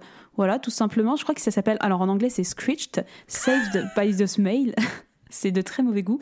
Et euh, c'est en featuring avec Mélanie McFarlane. Je sais pas qui c'est, j'ai pas réussi à savoir qui c'est euh, la, la, personne avec qui il aurait fait ça. Mais en tout cas, c'est 100% orchestré par lui. Et en gros, il avait dit qu'il avait fait un petit peu cette vidéo parce que lui et un groupe d'amis avaient l'habitude de faire ça et de faire tourner leurs vidéos écoutez, euh, quoi dire de ça, hein, encore une fois, boys will be boys. Et en gros, il aurait révélé euh, des années plus tard dans une interview avec Oprah Winfrey que, en fait, il n'est pas dans la sextape et que ce serait une doublure, mais que ce serait pas lui.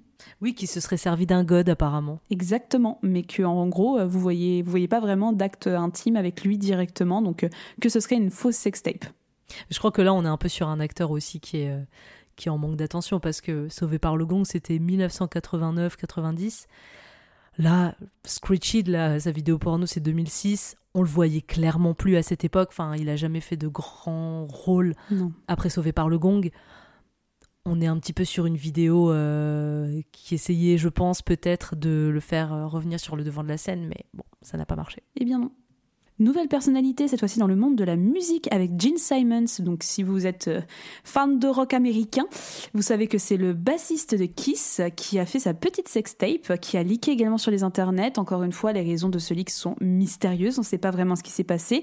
On sait que c'était avec euh, une mannequin, je crois qu'elle est mannequin, Tracy Anna Koval, qui a expliqué que cette sextape, qui n'a pas été leakée par elle, bien entendu, selon ses dires en tout cas, euh, a complètement détruit sa vie, a détruit sa carrière qui était euh, naissante à l'époque. Elle essayait d'être actrice, elle n'a pas réussi. Elle aurait été complètement écartée de son cercle d'amis célébrités euh, à tel point que plus personne n'a voulu lui parler et que, bah, comme Paris Hilton, en fait, elle s'est faite complètement shamer et oh, elle a disparu du système alors que de ce qu'elle disait, bah, c'est pas elle. Qu'apparemment, elle était euh, chez quelqu'un, elle était chez Jarul, je crois. Elle explique dans l'anecdote qu'elle était chez Jarul, en fait, au moment où euh, ils apprennent que euh, bah, ce leak existe et que Jarul l'aurait juste renvoyé de chez lui. Il lui aurait dit Tu sors. Directement, tu sors. Et plus personne lui aurait parlé dans le cercle. En tout cas, c'était une humiliation totale et cette personne a disparu, en tout cas, de la sphère artistique hollywoodienne. Mais le prochain, on le connaît bien, il est français. Mais oui, parce qu'il y a quand même des Français dans cette histoire. hein. On va d'abord parler de Mathieu Valbuena, dont on sait qu'il y a une sextape, mais qui n'a jamais été diffusée. Pour vous rappeler un petit peu cette histoire rapidement, c'était en juin 2015, Mathieu Valbuena dépose plainte auprès d'un individu qui lui aurait réclamé de l'argent pour ne pas divulguer une vidéo intime de lui avec sa compagne. Il faut savoir que parmi euh, toutes ces personnes euh, concernées, il y a Karim Benzema, et qui a été poursuivi pour complicité de tentative de chantage et participation à une association de malfaiteurs en vue de la préparation d'un délit. Karim Benzema qui a été condamné à un an de prison avec sursis et 75 000 euros d'amende, plus 80 000 euros à Mathieu Valbuena au titre de préjudice moral. Alors après, est-ce que ça atteint la carrière de Mathieu Valbuena? Euh, Je sais pas parce que je regarde pas trop le foot. Il n'a pas été sélectionné par la suite euh, en équipe de France, que ça soit cette raison ou pas. Disons qu'il semblerait que ça ait un petit peu plombé euh, sa carrière sportive. euh, euh, au-delà de... Enfin, j'ai peur de dire des bêtises en football, mais vous avez compris en tout cas. Maintenant, Mathieu Valbuena est quand même principalement associé à cette affaire plutôt qu'à sa carrière sportive, alors qu'il a fait quand même partie de l'équipe de France pendant au moins une fois, c'est sûr. Mais il y a un autre Français dans cette histoire aussi. Enfin, dans cette histoire, non, dans une autre histoire. Il y a l'habitat Griveaux. L'habitat Griveaux 2020, là, on, est, on, on se rapproche encore plus. Benjamin Griveaux est un homme politique français. Il se présente aux élections municipales de Paris en 2020, euh, précisément sous euh, la bannière En Marche de Macron. Un mois avant le scrutin, il y a une divulgation de vidéos privées à caractère sexuel par un militant russe, Piotr Pavlensky, pardon pour la prononciation, qui va le conduire en fait, qui va forcer Benjamin Griveaux à retirer sa candidature parce qu'il fait face euh, suite à ça à de mauvais sondages et que il sait que c'est quasi impossible de se relever de ça. À l'origine, ces vidéos étaient adressées à une femme. On voit un homme se masturber, on voit pas le visage, mais ces images sont attribuées à Benjamin Griveaux et il a hum, confirmé que c'était qu'il était l'auteur de vidéos. En gros, il a envoyé 5 ou 6 vidéos, donc ça c'est ce qu'il va déclarer aux enquêteurs. Il a envoyé 5-6 vidéos entre mai et août 2018 à Alexandra De Tadeo, une étudiante en droit dont il avait fait la connaissance en ligne, qu'il avait rencontrée qu'une fois, mais avec qui voilà ils ont euh, ils ont une relation sexuelle consentie et avec qui il a euh, poursuivi une relation euh, bah, sexuelle numérique à distance hein, via Facebook Messenger. Et c'est à travers cette conversation qu'il a envoyé plusieurs vidéos de son sexe en érection. Et sachez qu'Alexandra De Tadeo est la compagne de Piotr Pavlensky, qui est le militant russe qui a diffusé donc les vidéos. euh, en tout cas, c'était une diffusion euh, considérée par Piotr comme un acte militant pour dénoncer l'hypocrisie politique et compagnie. En tout cas, ce qui s'est passé, c'est que Benjamin Griveaux a dû euh, renoncer à la candidature et qu'aujourd'hui, politiquement parlant, je ne sais plus trop ce qu'il en est, mais en tout cas, il n'existe plus vraiment. Et on va tout de suite repasser aux États-Unis avec l'acteur Rob Lowe. Toi, est-ce que tu, tu vois qui c'est comme acteur, Mina, ou pas? Parce que c'est vrai qu'on le connaît pas trop. Moi, je le connais très bien. C'est de Parks and Recreation. Ouais. Oui, oui, je, je, je vois tout à fait euh, physiquement quel est cet acteur. Disons que c'est un acteur dont le visage est assez célèbre, mais il a pas. C'est rarement un premier rôle. Ouais, c'est ça. Et on parle vraiment d'une sextape qui est réalisée. Alors là, on est même avant Pamela Anderson, on est avant tout ça. On parle d'une sextape qui a été tournée en 1988. À l'époque, Rob Lowe avait 24 ans et ça inclut deux partenaires féminins, non pas une, mais deux. La première qui s'appelle Tara Siebert, qui avait 22 ans à l'époque, et la deuxième, une amie plus jeune qui s'appelle Lena Jane Parson et qui avait 16 ans à l'époque. Et du coup, bah, ils ont passé une très bonne soirée, apparemment, il n'y avait pas de souci. Je sais plus quand ça a été diffusé d'ailleurs. Est-ce que tu as la date par curiosité Moi, j'ai juste 1988. mais Ouais, on n'a pas, pas de date de non. diffusion. On sait que c'est sorti dans les années 90 à peu près. Et sachant qu'en fait, bah, il y a une mineure dans l'histoire. Donc, qu'est-ce qui s'est passé?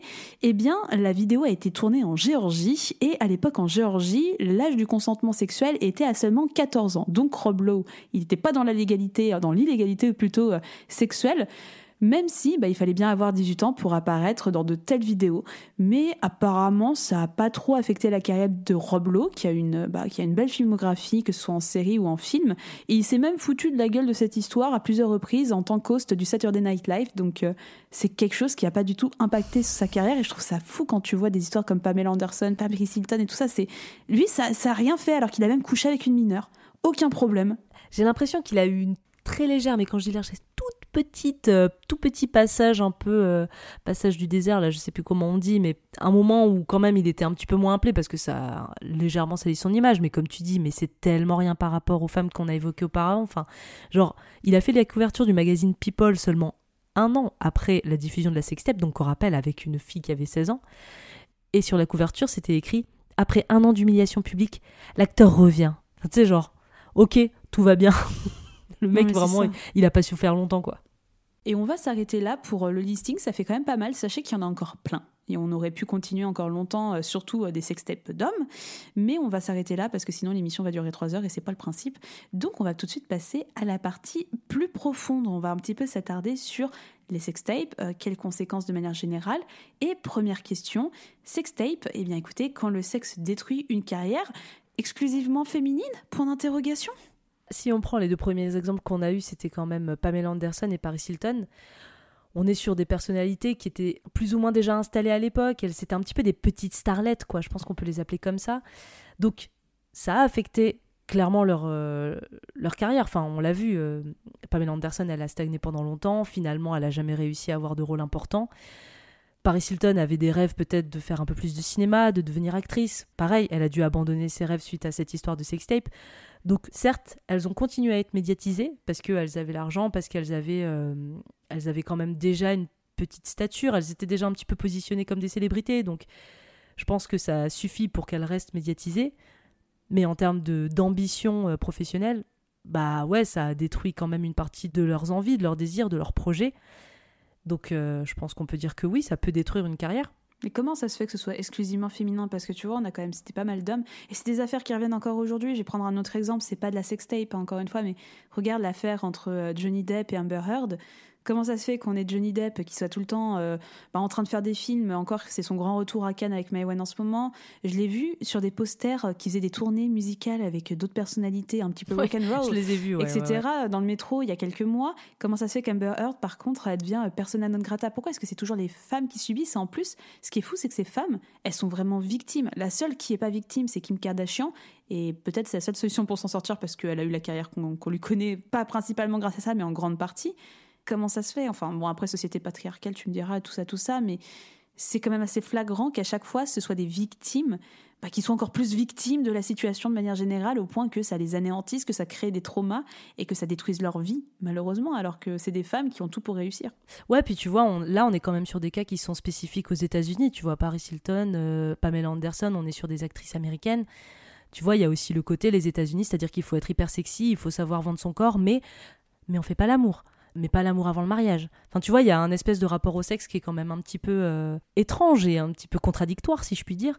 Donc, je pense que à partir du moment où tu dépasses ce stade de euh, t'es juste sexy, tu te dénudes un petit peu en te voyant maillot de bain à la télévision, euh, ah c'est mignon, trop cool, la petite fille sacrée de l'Amérique, d'un seul coup, pardon, cette femme a une vie sexuelle, excusez-moi, en fait, non. En plus, on est sur des périodes, en tout cas surtout Paris Hilton, tu vois, les années 2000, c'est l'explosion des magazines People. Enfin, on est sur un truc quand même ingrat. Enfin, nous, à côté, en France, on est gentils. Enfin, on est des gentils petits gars, tu vois. Nos publics, nos closers, euh, c'est pas le truc des États-Unis avec leurs commentaires hyper méchants, hyper violents. Donc là, euh, dès que t'as ce truc un peu croustillant d'avoir euh, leur sexe montré à l'écran ou leur poitrine, bah, les magazines s'y mettent à cœur joie parce que tu sais que ça va faire du chiffre. En plus, c'est ça le truc, c'est que derrière, t'as toujours cette question d'argent où tous les gens qui ont diffusé ces vidéos aussi ont essayé de se faire un paquet de thunes. Parfois, ils y ont réussi, parfois non. Mais à côté, tu as aussi la télévision, les émissions télé, les magazines People qui vont parler de ça, qui vont faire des talk shows, qui vont faire des dossiers, qui vendent un max de max. Mais c'est vrai qu'en France, on n'a pas d'histoire similaire. La seule histoire qu'on pourrait avoir de similaire, encore une fois, c'est pas une sextape. Je vais penser à Zaya, ah oui. qui est devenue mannequin à l'époque, qui a eu une liaison en fait avec euh, mince, comment il s'appelle, merde, qui a été escort girl et qui a été connue pour sa liaison avec euh... Franck Ribéry. C'est Ribéry? Ouais, c'est Franck Ribéry. Ah ouais? Ouais ouais. Ah ouais, et il y avait Karim Benzema loin dans cette histoire.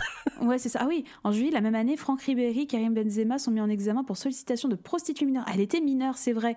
Et en fait, je me pose la question, par rapport à des histoires comme ça et avec Kim Kardashian, est-ce qu'il n'aurait pas fallu finalement que Pamela Anderson et Paris Hilton assument d'une certaine manière pour réussir à prendre le contrôle sur ça, malheureusement exposer leur sexualité, essayer d'assumer quelque chose qu'elles n'ont pas voulu, parce que finalement, c'est en assumant ça que ces quelques femmes qui ont des histoires, euh, voilà, euh, qui ont été mises sur le devant de la scène plus ou moins de manière calculée, ont réussi à faire carrière et avoir une belle carrière. Quand tu regardes une Zaya, encore une fois, c'est pas une histoire de sextape, mais ça aurait pu, je pense. Bah, elle, elle a fini chez Jean-Paul Gaultier au cinéma, quoi. Donc, est-ce qu'il n'aurait pas fallu finalement qu'elles assument cette sexualité pour que finalement ça marche? Parce que En fait, ce qui marchait bien, par exemple, j'ai pensé à une autre, à une autre personnalité qui n'a pas été au cœur d'une sextape, mais c'est tout comme Anna Nicole Smith, dont on parle beaucoup en ce moment. Bah, Il y a un documentaire qui est sorti sur Netflix, allez le voir, il est très bien. Mais en effet, euh, Anna Nicole Smith, je pense qu'il y aurait une sextape qui serait sortie d'elle. Ça aurait pas choqué plus que ça, elle l'aurait assumé et ça aurait pas freiné sa carrière. Tu vois ce que je veux dire? Je pense que pour moi, ça détruit encore plus quand tu n'assumes pas. Malheureusement, même si tu es victime, ça détruit encore plus quand tu n'assumes pas, quand tu ne deviens pas à part entière ce sexe symbole en disant bah voilà, ça existe, maintenant est-ce qu'on peut passer à autre chose? En même temps, c'est compliqué, c'était une époque où tu connaissais pas ce genre de choses, c'est une époque où la sexualité, c'était pas encore médiatisé comme on le sait aujourd'hui. Pamela Anderson, encore plus que Paris Hilton. Donc je me demande si, malheureusement, même si elles étaient victimes de ces histoires et qu'elles n'auraient rien dû à faire et elles n'auraient pas dû subir tout ça, est-ce qu'il n'aurait pas fallu qu'elles assument et qu'elles prennent position, qu'elles prennent à contre-pied tout ça pour essayer de surfer entre guillemets sur ce Mm. scandale et de l'enterrer plutôt qu'essayer de le cacher. Moi, tu sais, c'est un peu l'effet Streisand, c'est l'effet où bah, c'est en fait vouloir cacher quelque chose ou vraiment euh, ne pas vouloir parler de quelque chose qui va faire que tout le monde en parle encore plus. Après, tu vois, euh, pour revenir sur Kim Kardashian, certes, elle a assumé le truc et on- en plus, on- elle est quand même réputée pour possiblement avoir d'elle-même leaké la vidéo. Mais ça n'empêche que quand ils en parlent dans la série euh, Keeping Up with the Kardashian, elle en parle pas de manière euh, genre waouh super génial tu vois. Elle en parle en mode euh, c'était un moment difficile pour elle euh, c'était compliqué. Enfin tu vois elle, joue aussi sur ça mais d'une certaine manière elle a quand même réussi à maîtriser à maîtriser déjà la diffusion parce qu'on est sur une vidéo qui était diffusée par un grand groupe. On n'est pas sur un truc qui s'est diffusé à travers le manteau. Enfin tu sais sous le manteau le truc un petit peu sale un petit peu un petit peu secret et tout. Enfin c'était un truc qui était annoncé qui était qui était gros. Donc ouais je sais pas. Je pense qu'il y a eu clairement beaucoup plus de maîtrise de côté de Kardashian mais comme aujourd'hui certaines peuvent le dire, tu vois, c'est-à-dire que aujourd'hui des fois quand il y a des leaks de photos, euh, on n'en a pas parlé dans notre épisode sur euh, les influenceuses avec Et ma euh, Cup Ouais, et ma Cup peut-être, je sais plus. Mais enfin tu sais, il y en a pas mal qui aujourd'hui quand t'as des leaks de photos, euh, bah au lieu de se scandaliser, elles vont dire bah oui, bah du coup je vais diffuser la photo avant parce qu'il y a quelqu'un qui vient me faire du chantage, donc je vais la diffuser avant, genre en mode ok voilà bah voilà mes seins, qu'est-ce que vous allez faire? Et en fait du coup bah ça fait pas un raz de marée comme t'as eu avec Pamela et Paris Hilton parce que bah, elle l'a fait d'elle-même, elle l'a assumé et du coup bah les gens passent à la suite parce qu'il n'y a pas ce côté interdit qu'il y avait Mhm. avec la cassette de Pamela Anderson. Mais je pense que de toute façon, en fait, Pamela Anderson, pour moi, elle était condamnée. Quoi qu'elle fasse, elle aurait jamais pu s'en sortir dans le sens où c'était la première fois. C'était du jamais vu. Je pense que le... ça aurait créé scandale. En tout cas, tout le monde aurait été voir de manière générale. Et surtout, dans le cas de Pamela Anderson, faut le rappeler, mais on parle pas d'une sextape à part entière. On parle vraiment d'un film intime avec 8 minutes de sexe. Ça veut dire que ça représente même pas 10%. Enfin, ça représente une- vraiment une infinité de la vidéo. On parle même pas d'un film de cul à part entière. Ouais. Donc je pense que Pamela Anderson, c'est vraiment un, un mauvais effet médiatique. C'était des années 90, c'était quelque chose qu'on ne maîtrisait pas, c'était nouveau. Pour moi, Pamela Anderson, c'est vraiment une victime de A à Z. Elle aurait rien pu faire pour éviter ça. Même l'assumer, je suis pas certaine qu'elle elle serait sauvée parce que, ouais, on parle même pas d'un film de boule, quoi, en fait.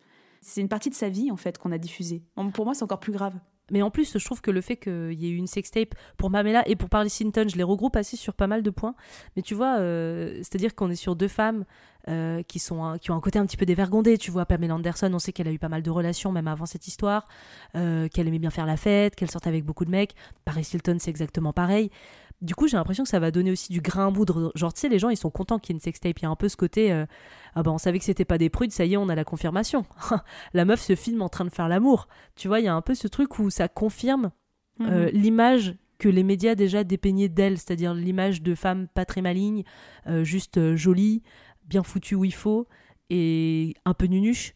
Donc j'ai l'impression que les gens sont aussi bien contents de se dire euh, ah bah tiens, bah ça prouve bien qu'elle est un peu conne, tu vois.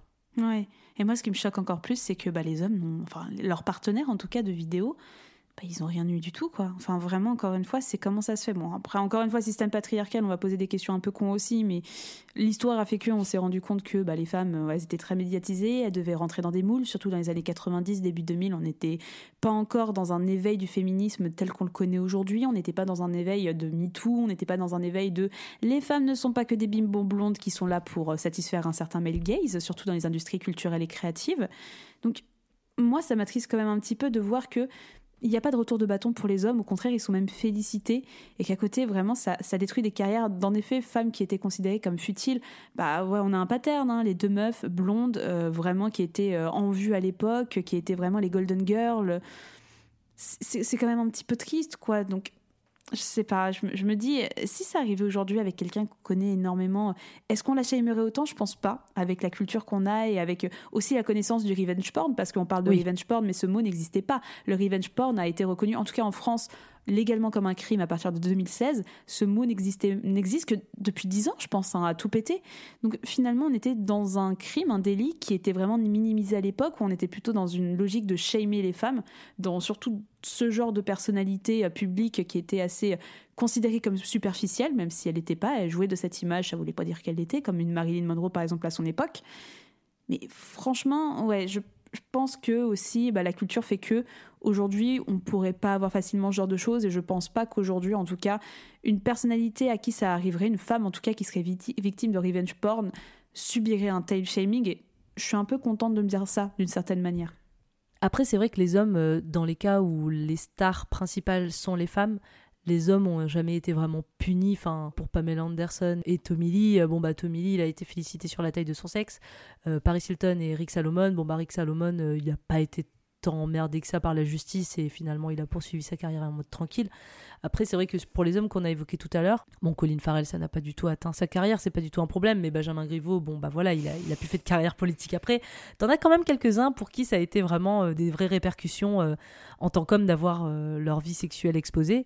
Euh, je vais penser aussi à un autre homme qu'on n'a pas évoqué, mais R. Kelly, Ah bah oui, qui, bien sûr. euh, qui a eu des divulgations à partir de 2002 quand même. Cette affaire, elle est vieille. C'est-à-dire dès 2002, il y a eu des preuves vidéo montrant que R. Kelly avait eu des relations sexuelles avec une mineure dans des situations quand même très glauques.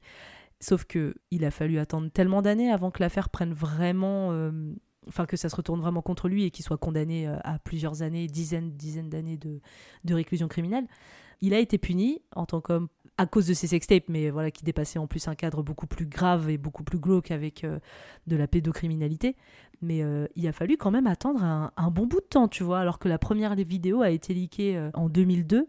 Je crois que il a été condamné en 2021. Ouais, ok. Voilà, donc on est à quasiment 20 ans.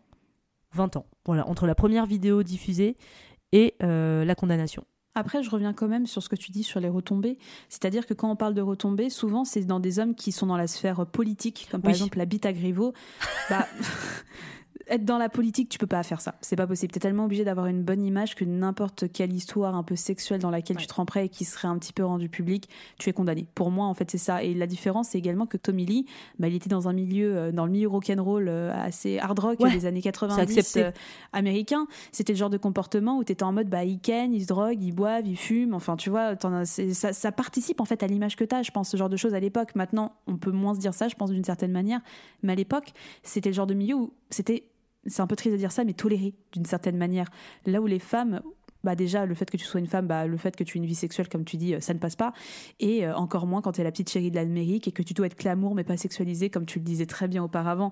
Et l'autre cas dans lequel ça passe pas, bah, c'est si tu es vraiment dans l'illégalité avec du crime, un viol qui est vraiment euh, bah, prouvé, entre guillemets. Et encore, tu vois, on a parlé de Rob Lowe qui a couché avec une mineure, ça n'a pas eu vraiment de répercussions, quoi, en soi. Ouais, parce qu'en plus, il était dans la légalité finalement, selon alors, euh, le techniquement- en Géorgie. Techniquement, il était dans la légalité dans le rapport qu'il y a eu. Mais le fait que la vidéo a été diffusée, ça fait que quand tu es actrice, tu es obligée d'avoir 18 ans minimum. Donc c'est subtil. Et comme c'est accidentel, en fait, c'est ce qui a fait que c'est passé comme une lettre à la poste malgré lui, quoi.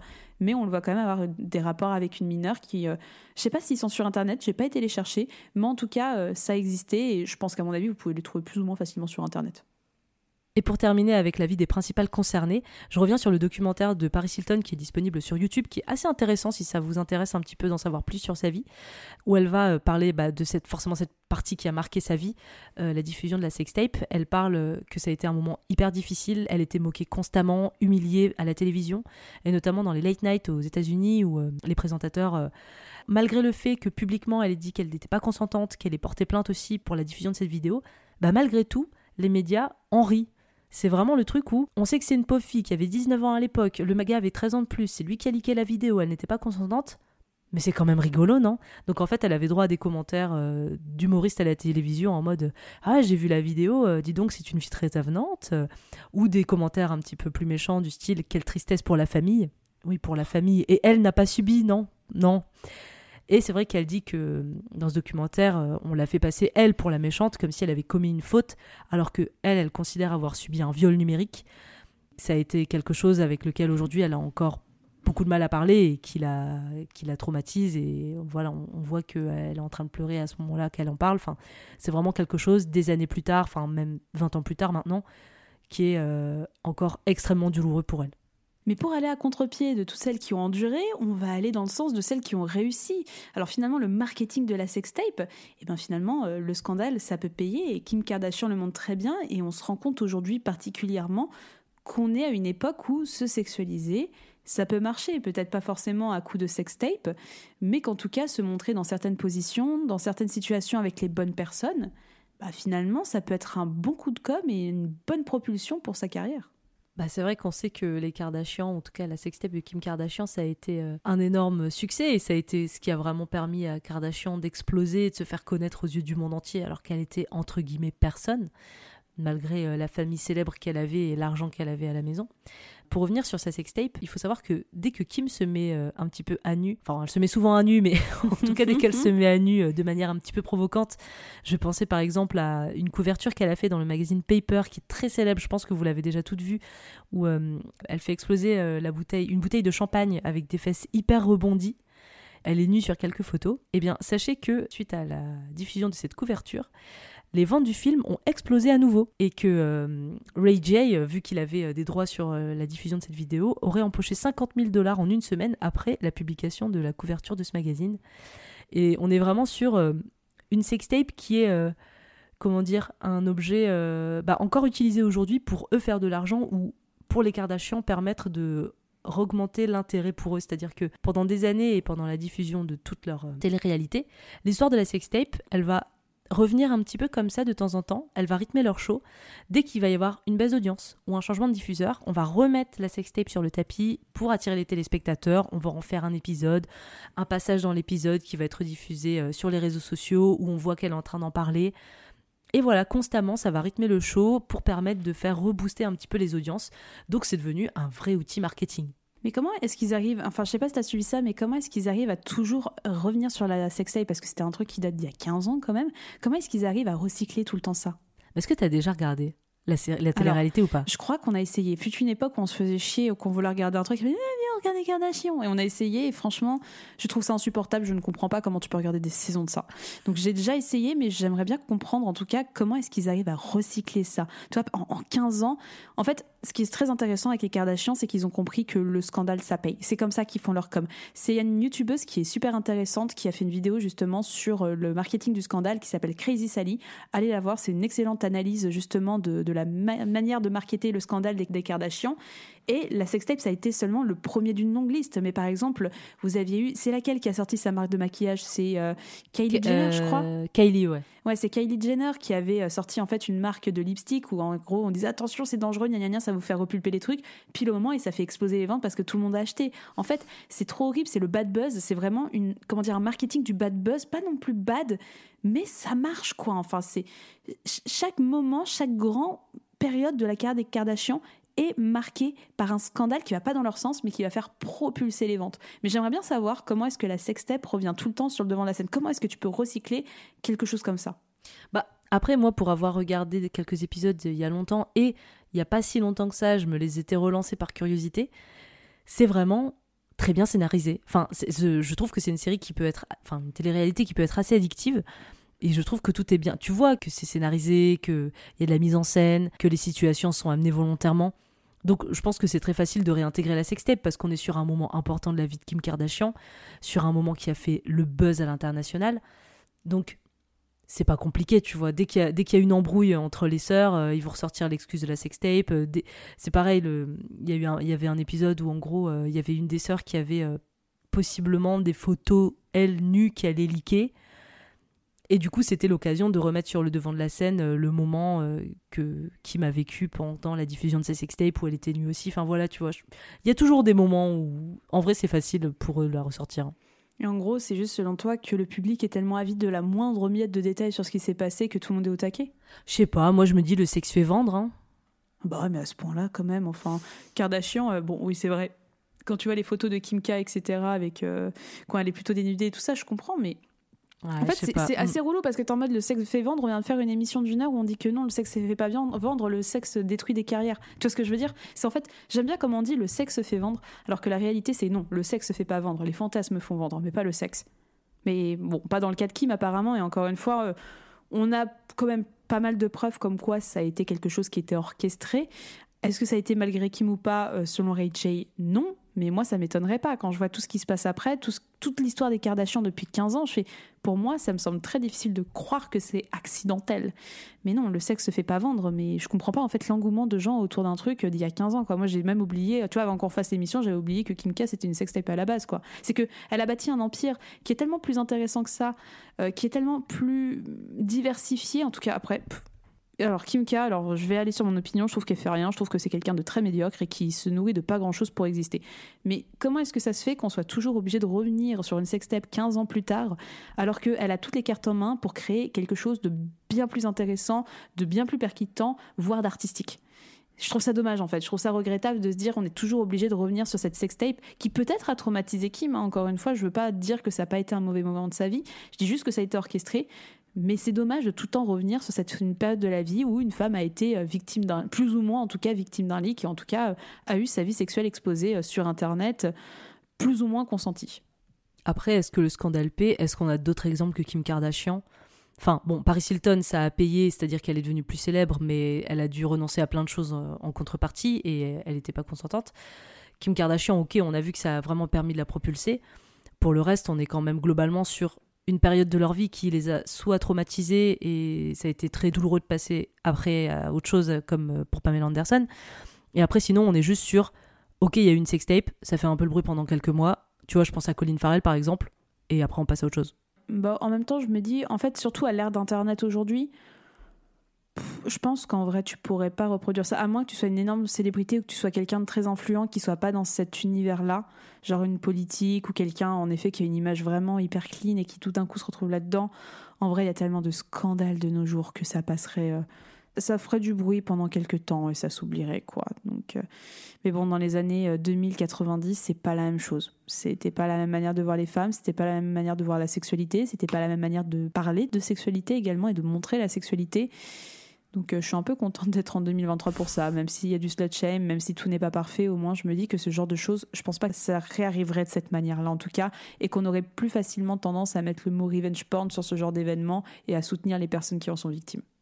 Mais on va revenir justement sur tous les contextes qui ont fait que ces sextapes ont vraiment explosé, à savoir l'évolution de la diffusion. Et en réalité, c'est ça qui a fait que ces sextapes ont fait énormément de bruit, c'est qu'on parle quand même à la base d'une revente de VHS via un site internet obscur où il y avait que 10 millions d'utilisateurs dans le monde, à finalement des leaks de nude, des deepfakes même aujourd'hui en 2023. On voit comment les choses ont évolué et on voit que finalement cette notion de revenge porn, cette notion de se faire de l'argent, elle peut passer par d'autres médias aujourd'hui que des nouvelles technologies ont été développées. Mais c'est clair, et c'est vrai que c'est marrant parce qu'on a commencé par Pamela Anderson, et au final, tout a commencé avec Pamela Anderson. Enfin, toute cette histoire de Ingley qui a fait des copies de vente, comme tu disais, de VHS un petit peu sous le manteau, donc on est vraiment les premiers contenus qui se sont diffusés de cette manière à l'époque. Les premiers sites internet qui vont imiter d'ailleurs ceux de Ingley, là, pamsex.com, pamli.com, qui donnent les démarches à suivre pour acheter la cassette qui sera ensuite envoyée par la poste. Très complexe. Mais euh, apparemment, en fait, euh, suite à, l'explosion de cette sextape de Pamela Anderson, il y a une vague de sites imitant ceux d'Ingley qui ont vu le jour en fait à la fin de l'année 96, du style nakedceleb.com, Pamewatch et bobnudesceleb.com. Et en fait, vraiment, cette sextape, elle a donné euh, une ampleur un peu historique à Internet et a accéléré. Je pense qu'elle a vraiment été un moteur, un acteur du développement des logiciels de paiement euh, pour pouvoir payer les cassettes. Enfin, t'évoquais tout à l'heure le gars qui faisait le stream, enfin qui faisait du stream et qui permettait d'acheter en direct la, la cassette et de la voir sur Internet. Donc ça a vraiment été un moteur pour euh, accélérer le développement euh, des logiciels de paiement et des lecteurs vidéo sur Internet. Après, on a évoqué Paris Hilton, Kim Kardashian, donc on est dans les années 2000. C'est l'explosion des formats un peu de style YouTube, hein, avec l'explosion euh, de Pornhub, de YouPorn. Là, on est plus dans les années 2007-2006, donc une facilité de diffusion euh, pour euh, tous les pornos. Et après, bah, on a l'explosion des smartphones et euh, des selfies. Et c'est là qu'on va avoir les célèbres cas de leak de nude de célébrités. Oui, c'est vrai. C'était en 2014 ce qu'on appelle le Celebgate, où euh, de nombreuses photos volées de stars se retrouvent sur Internet, euh, que ce soit à caractère sexuel ou juste dénudées. On va retrouver Kirsten Dunst, Jennifer Lawrence, Rihanna, Amanda Seyfried, Kate Upton, Amber Heard. Enfin, on va avoir énormément, énormément d'actrices, pas d'hommes évidemment. Ces photos qui vont être mises en ligne sur des forums comme 4chan et qui vont rapidement être recopiées sur d'autres sites et d'autres réseaux sociaux. Et en gros, ce qu'on va savoir, c'est que ce sont deux hommes qui sont derrière ça et qui ont hacké les comptes iCloud de toutes ces stars. Ils ont fait du phishing, ils ont envoyé un mail à tous ces comptes euh, pour obtenir les noms d'utilisateurs et les mots de passe de leur compte iCloud. C'est comme ça qu'ils ont pu du coup récupérer toutes les photos euh, de ces stars. Évidemment, ce qu'ils ont diffusé, c'était les photos de nus, ce qui euh, montre aussi qu'on est principalement sur euh, un acte sexiste euh, de machoman parce que des hommes célèbres qui envoient des dick pics euh, ou des photos de nus, je pense qu'il y en a beaucoup, mais ce n'est pas assez croustillant et c'est pas ce que les gens ont envie de voir sur internet. Donc c'était un moment qui a fait quand même pas mal de bruit. Hein. On peut retrouver pas mal de photos encore aujourd'hui sur Internet malgré les plaintes qui ont été déposées, le fait que les deux hommes responsables de tout ça ont été arrêtés. Ce qui était assez drôle, c'est qu'on a eu des réactions euh, des médias assez euh, violentes, c'est-à-dire qu'évidemment, euh, ce sont des vols de photos, mais qui sont les premières responsables? Les femmes, évidemment. Mhm. Je vais citer Melty. Jennifer Lawrence apparaît sur des clichés volés complètement dévergondés, nus et dans des positions très choquantes. Et t'as d'autres gens qui vont dire quand on est une célébrité, il faut prendre quelques précautions. Quelle sorte de souvenir est-ce cela? Enfin, je veux dire, elles sont déjà victimes, mais elles sont quand même un petit peu coupables. On est vraiment sur du pur slut shaming. Ah bah toujours. Hein. Parce que si elles sont nues en photo, même si c'était dans un cadre privé, que c'était que pour elles, eh ben c'est quand même de leur faute. Ah, c'est toujours le cas et j'ai envie de te dire aussi que c'est ce genre d'incident qui fait évoluer énormément non seulement les moyens de diffusion, mais Internet de manière générale. C'est, on a parlé de Pamela Anderson, pour moi Internet a vraiment connu un bond de fréquentation et on s'est rendu compte qu'on pouvait découvrir ce genre de vidéos sur Internet grâce à l'affaire, enfin grâce, en partie à cause de l'affaire Pamela Anderson et Tommy Lee. Mais je vais citer un autre exemple. Bon, euh, je sais pas si on peut, on peut pas dire que c'est une sextape, mais euh, le scandale du Nipplegate, est-ce que tu vois de quoi je vais parler? Ah, mais oui, complètement. Ah bien sûr, regardez. Nipplegate, on va parler du scandale qui a éclaté le 1er février 2004 lors de la retransmission en direct du Super Bowl sur CBS. Et euh, le duo qui a achevé euh, le spectacle de la mi-temps, c'était Janet Jackson et Justin Timberlake. Et en gros, ils interprètent un groupe, tout va bien. Euh, ils font Rock Your Body, qui est une très très bonne chanson, je l'aime beaucoup. Et à la fin, Justin Timberlake chante Better Have You Naked Body Eye dans this song. J'aimerais, je préférais que tu sois nu, te voir nu à la fin de cette chanson. Dans un geste qui était dansé, il arrache le bustier de Janet Jackson qui dévoile son sein et mais surtout son téton. Et en gros, cette scène, elle a tellement fait parler, elle a tellement... Tout le monde voulait voir cette scène, tout le monde voulait la voir, tout le monde voulait la voir. Et ça crée YouTube. c'est quand même dingue. Enfin, c'est ce genre d'événement où vraiment bah comme tu dis, en même temps, le sexe fait vendre. Moi, pour moi, le sexe fait évoluer, plus que vendre. C'est que si on n'avait pas la sexualité, si on n'aurait pas le porno, on ne serait pas aussi développé sur Internet qu'on l'est aujourd'hui. Mais surtout, ce qui s'est passé, c'est que euh, dans cette histoire, bon, Janet, elle a rien fait pour faire ça. Et eh ben, c'est elle qui a été shamée de A à Z. Elle a dû s'excuser en larmes. Elle a été annulée de plein de concerts. Elle a été annulée de plein d'interventions qu'elle devait faire. Justin Timberlake, lui, est en mode pépère. Rien à foutre. Il l'a pas tant soutenu que ça. Je trouve que c'est un peu un trou du cul, Justin Timberlake, sur beaucoup de trucs. Mais euh, Janet Jackson, il y a eu un avant et un après. Vraiment, euh, ça a été euh, horrible. Alors, vous voyez, dirait que c'est un incident. Vous voyez sa réaction en direct sur la vidéo où elle se cache, où elle est étonnée, elle comprend pas ce qui se passe. Et derrière, tu la vois en larmes à la télévision en train de s'excuser d'un truc qu'elle a pas fait. Enfin, je trouve ça absurde. C'est, on a toujours slut shamé les femmes, mais là, à ce point-là, tu fais bon. D'un côté, on a eu YouTube. Donc, quoi dire? C'est assez burlesque. Ouais, c'est horrible à quel point, en fait, euh, le besoin un peu pervers et voyeur qu'on a tous de voir des célébrités nues, en fait, il fait contre le gré et contre le consentement de ces pauvres célébrités, eh ben, ça fait avancer les technologies, ça fait avancer euh, les évolutions euh, sur Internet, ça fait parfois avancer le droit aussi, parce que typiquement, pour le leak de photos, bah, ça a permis à Apple et à d'autres sociétés euh, du numérique euh, de faire avancer quelque chose sur la protection des données parce qu'il y avait une grosse faille. Donc ils étaient tous en mode là, oula, attention, faut qu'on fasse attention, c'est ça craint pour notre image et voilà, faut qu'on protège les données de nos utilisateurs. Donc ça fait aussi avancer la loi d'une certaine manière là-dessus, tout comme les cas de revenge porn où il a fallu des cas assez graves pour euh, commencer à avoir quelque chose inscrit dans la loi, ou même sur bah, les deepfakes si on veut avancer un peu plus dans le temps et sur la problématique un peu plus d'aujourd'hui, on est moins sur des sextapes en VHS, mais euh, on va avoir les deepfakes. Donc, pour rappel, qu'est-ce que c'est?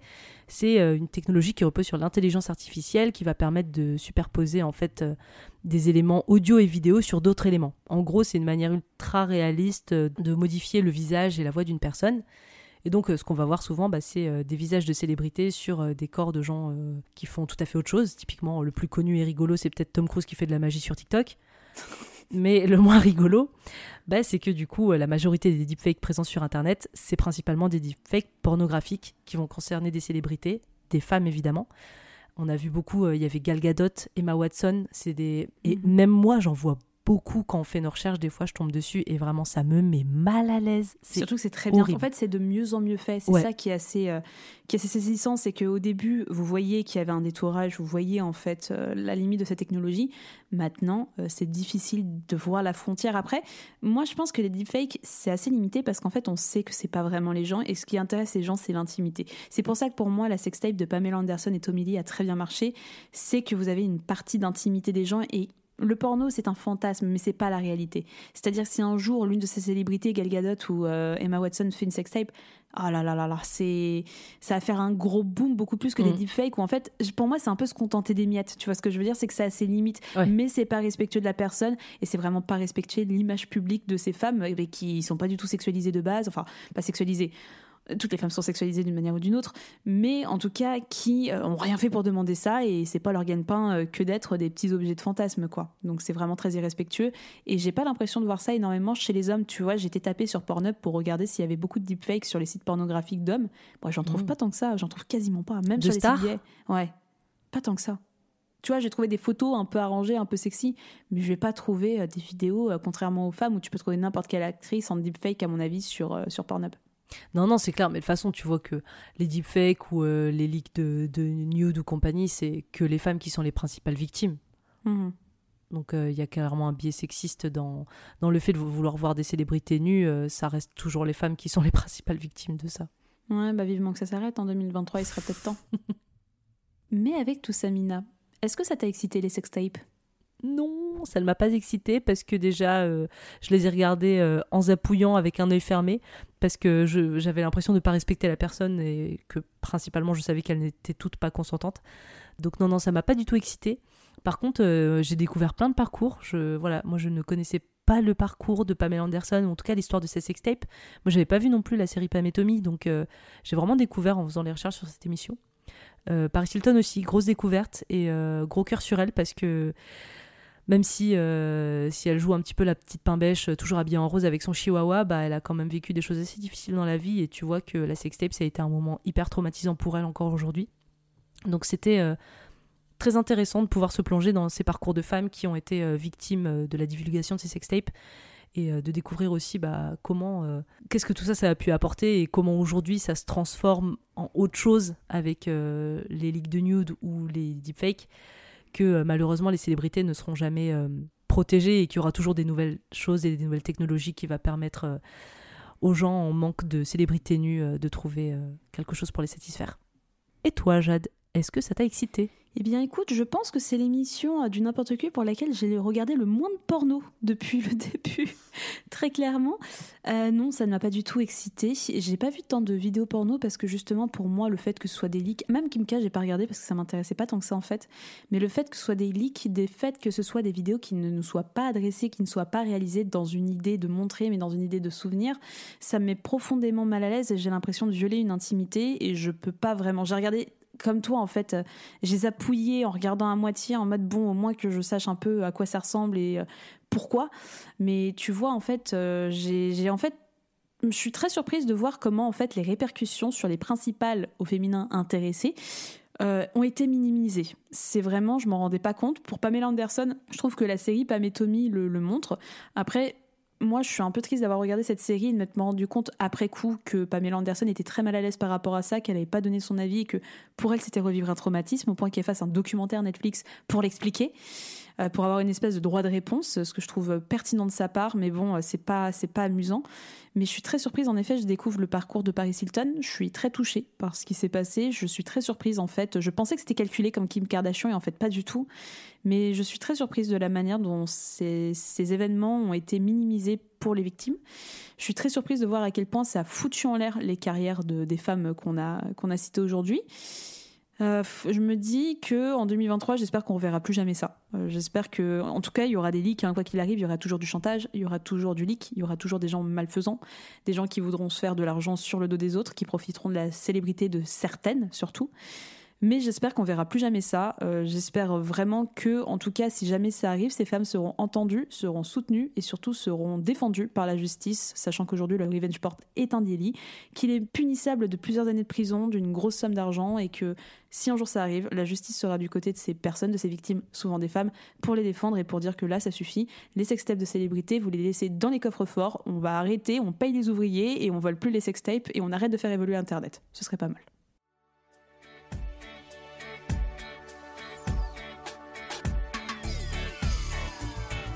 Merci de nous avoir écoutés. On espère que cet épisode vous a plu et qu'il vous a permis d'en apprendre plus sur tous ces cas de sextape de célébrités. Si vous avez aimé cet épisode, vous pouvez nous soutenir en mettant 5 étoiles sur Apple Podcast et Spotify. Pour en savoir plus, vous trouverez toutes les références de l'émission dans la description de l'épisode. Rendez-vous sur notre Insta n'importe pour être au courant des prochaines émissions. D'ici là, on se dit à dans deux semaines pour le dernier épisode de la saison 3 du N'importe Q. Allez, ciao Daniel Julien La route est longue, hein? Bon voyage, Maurice Nous préférons rester ici.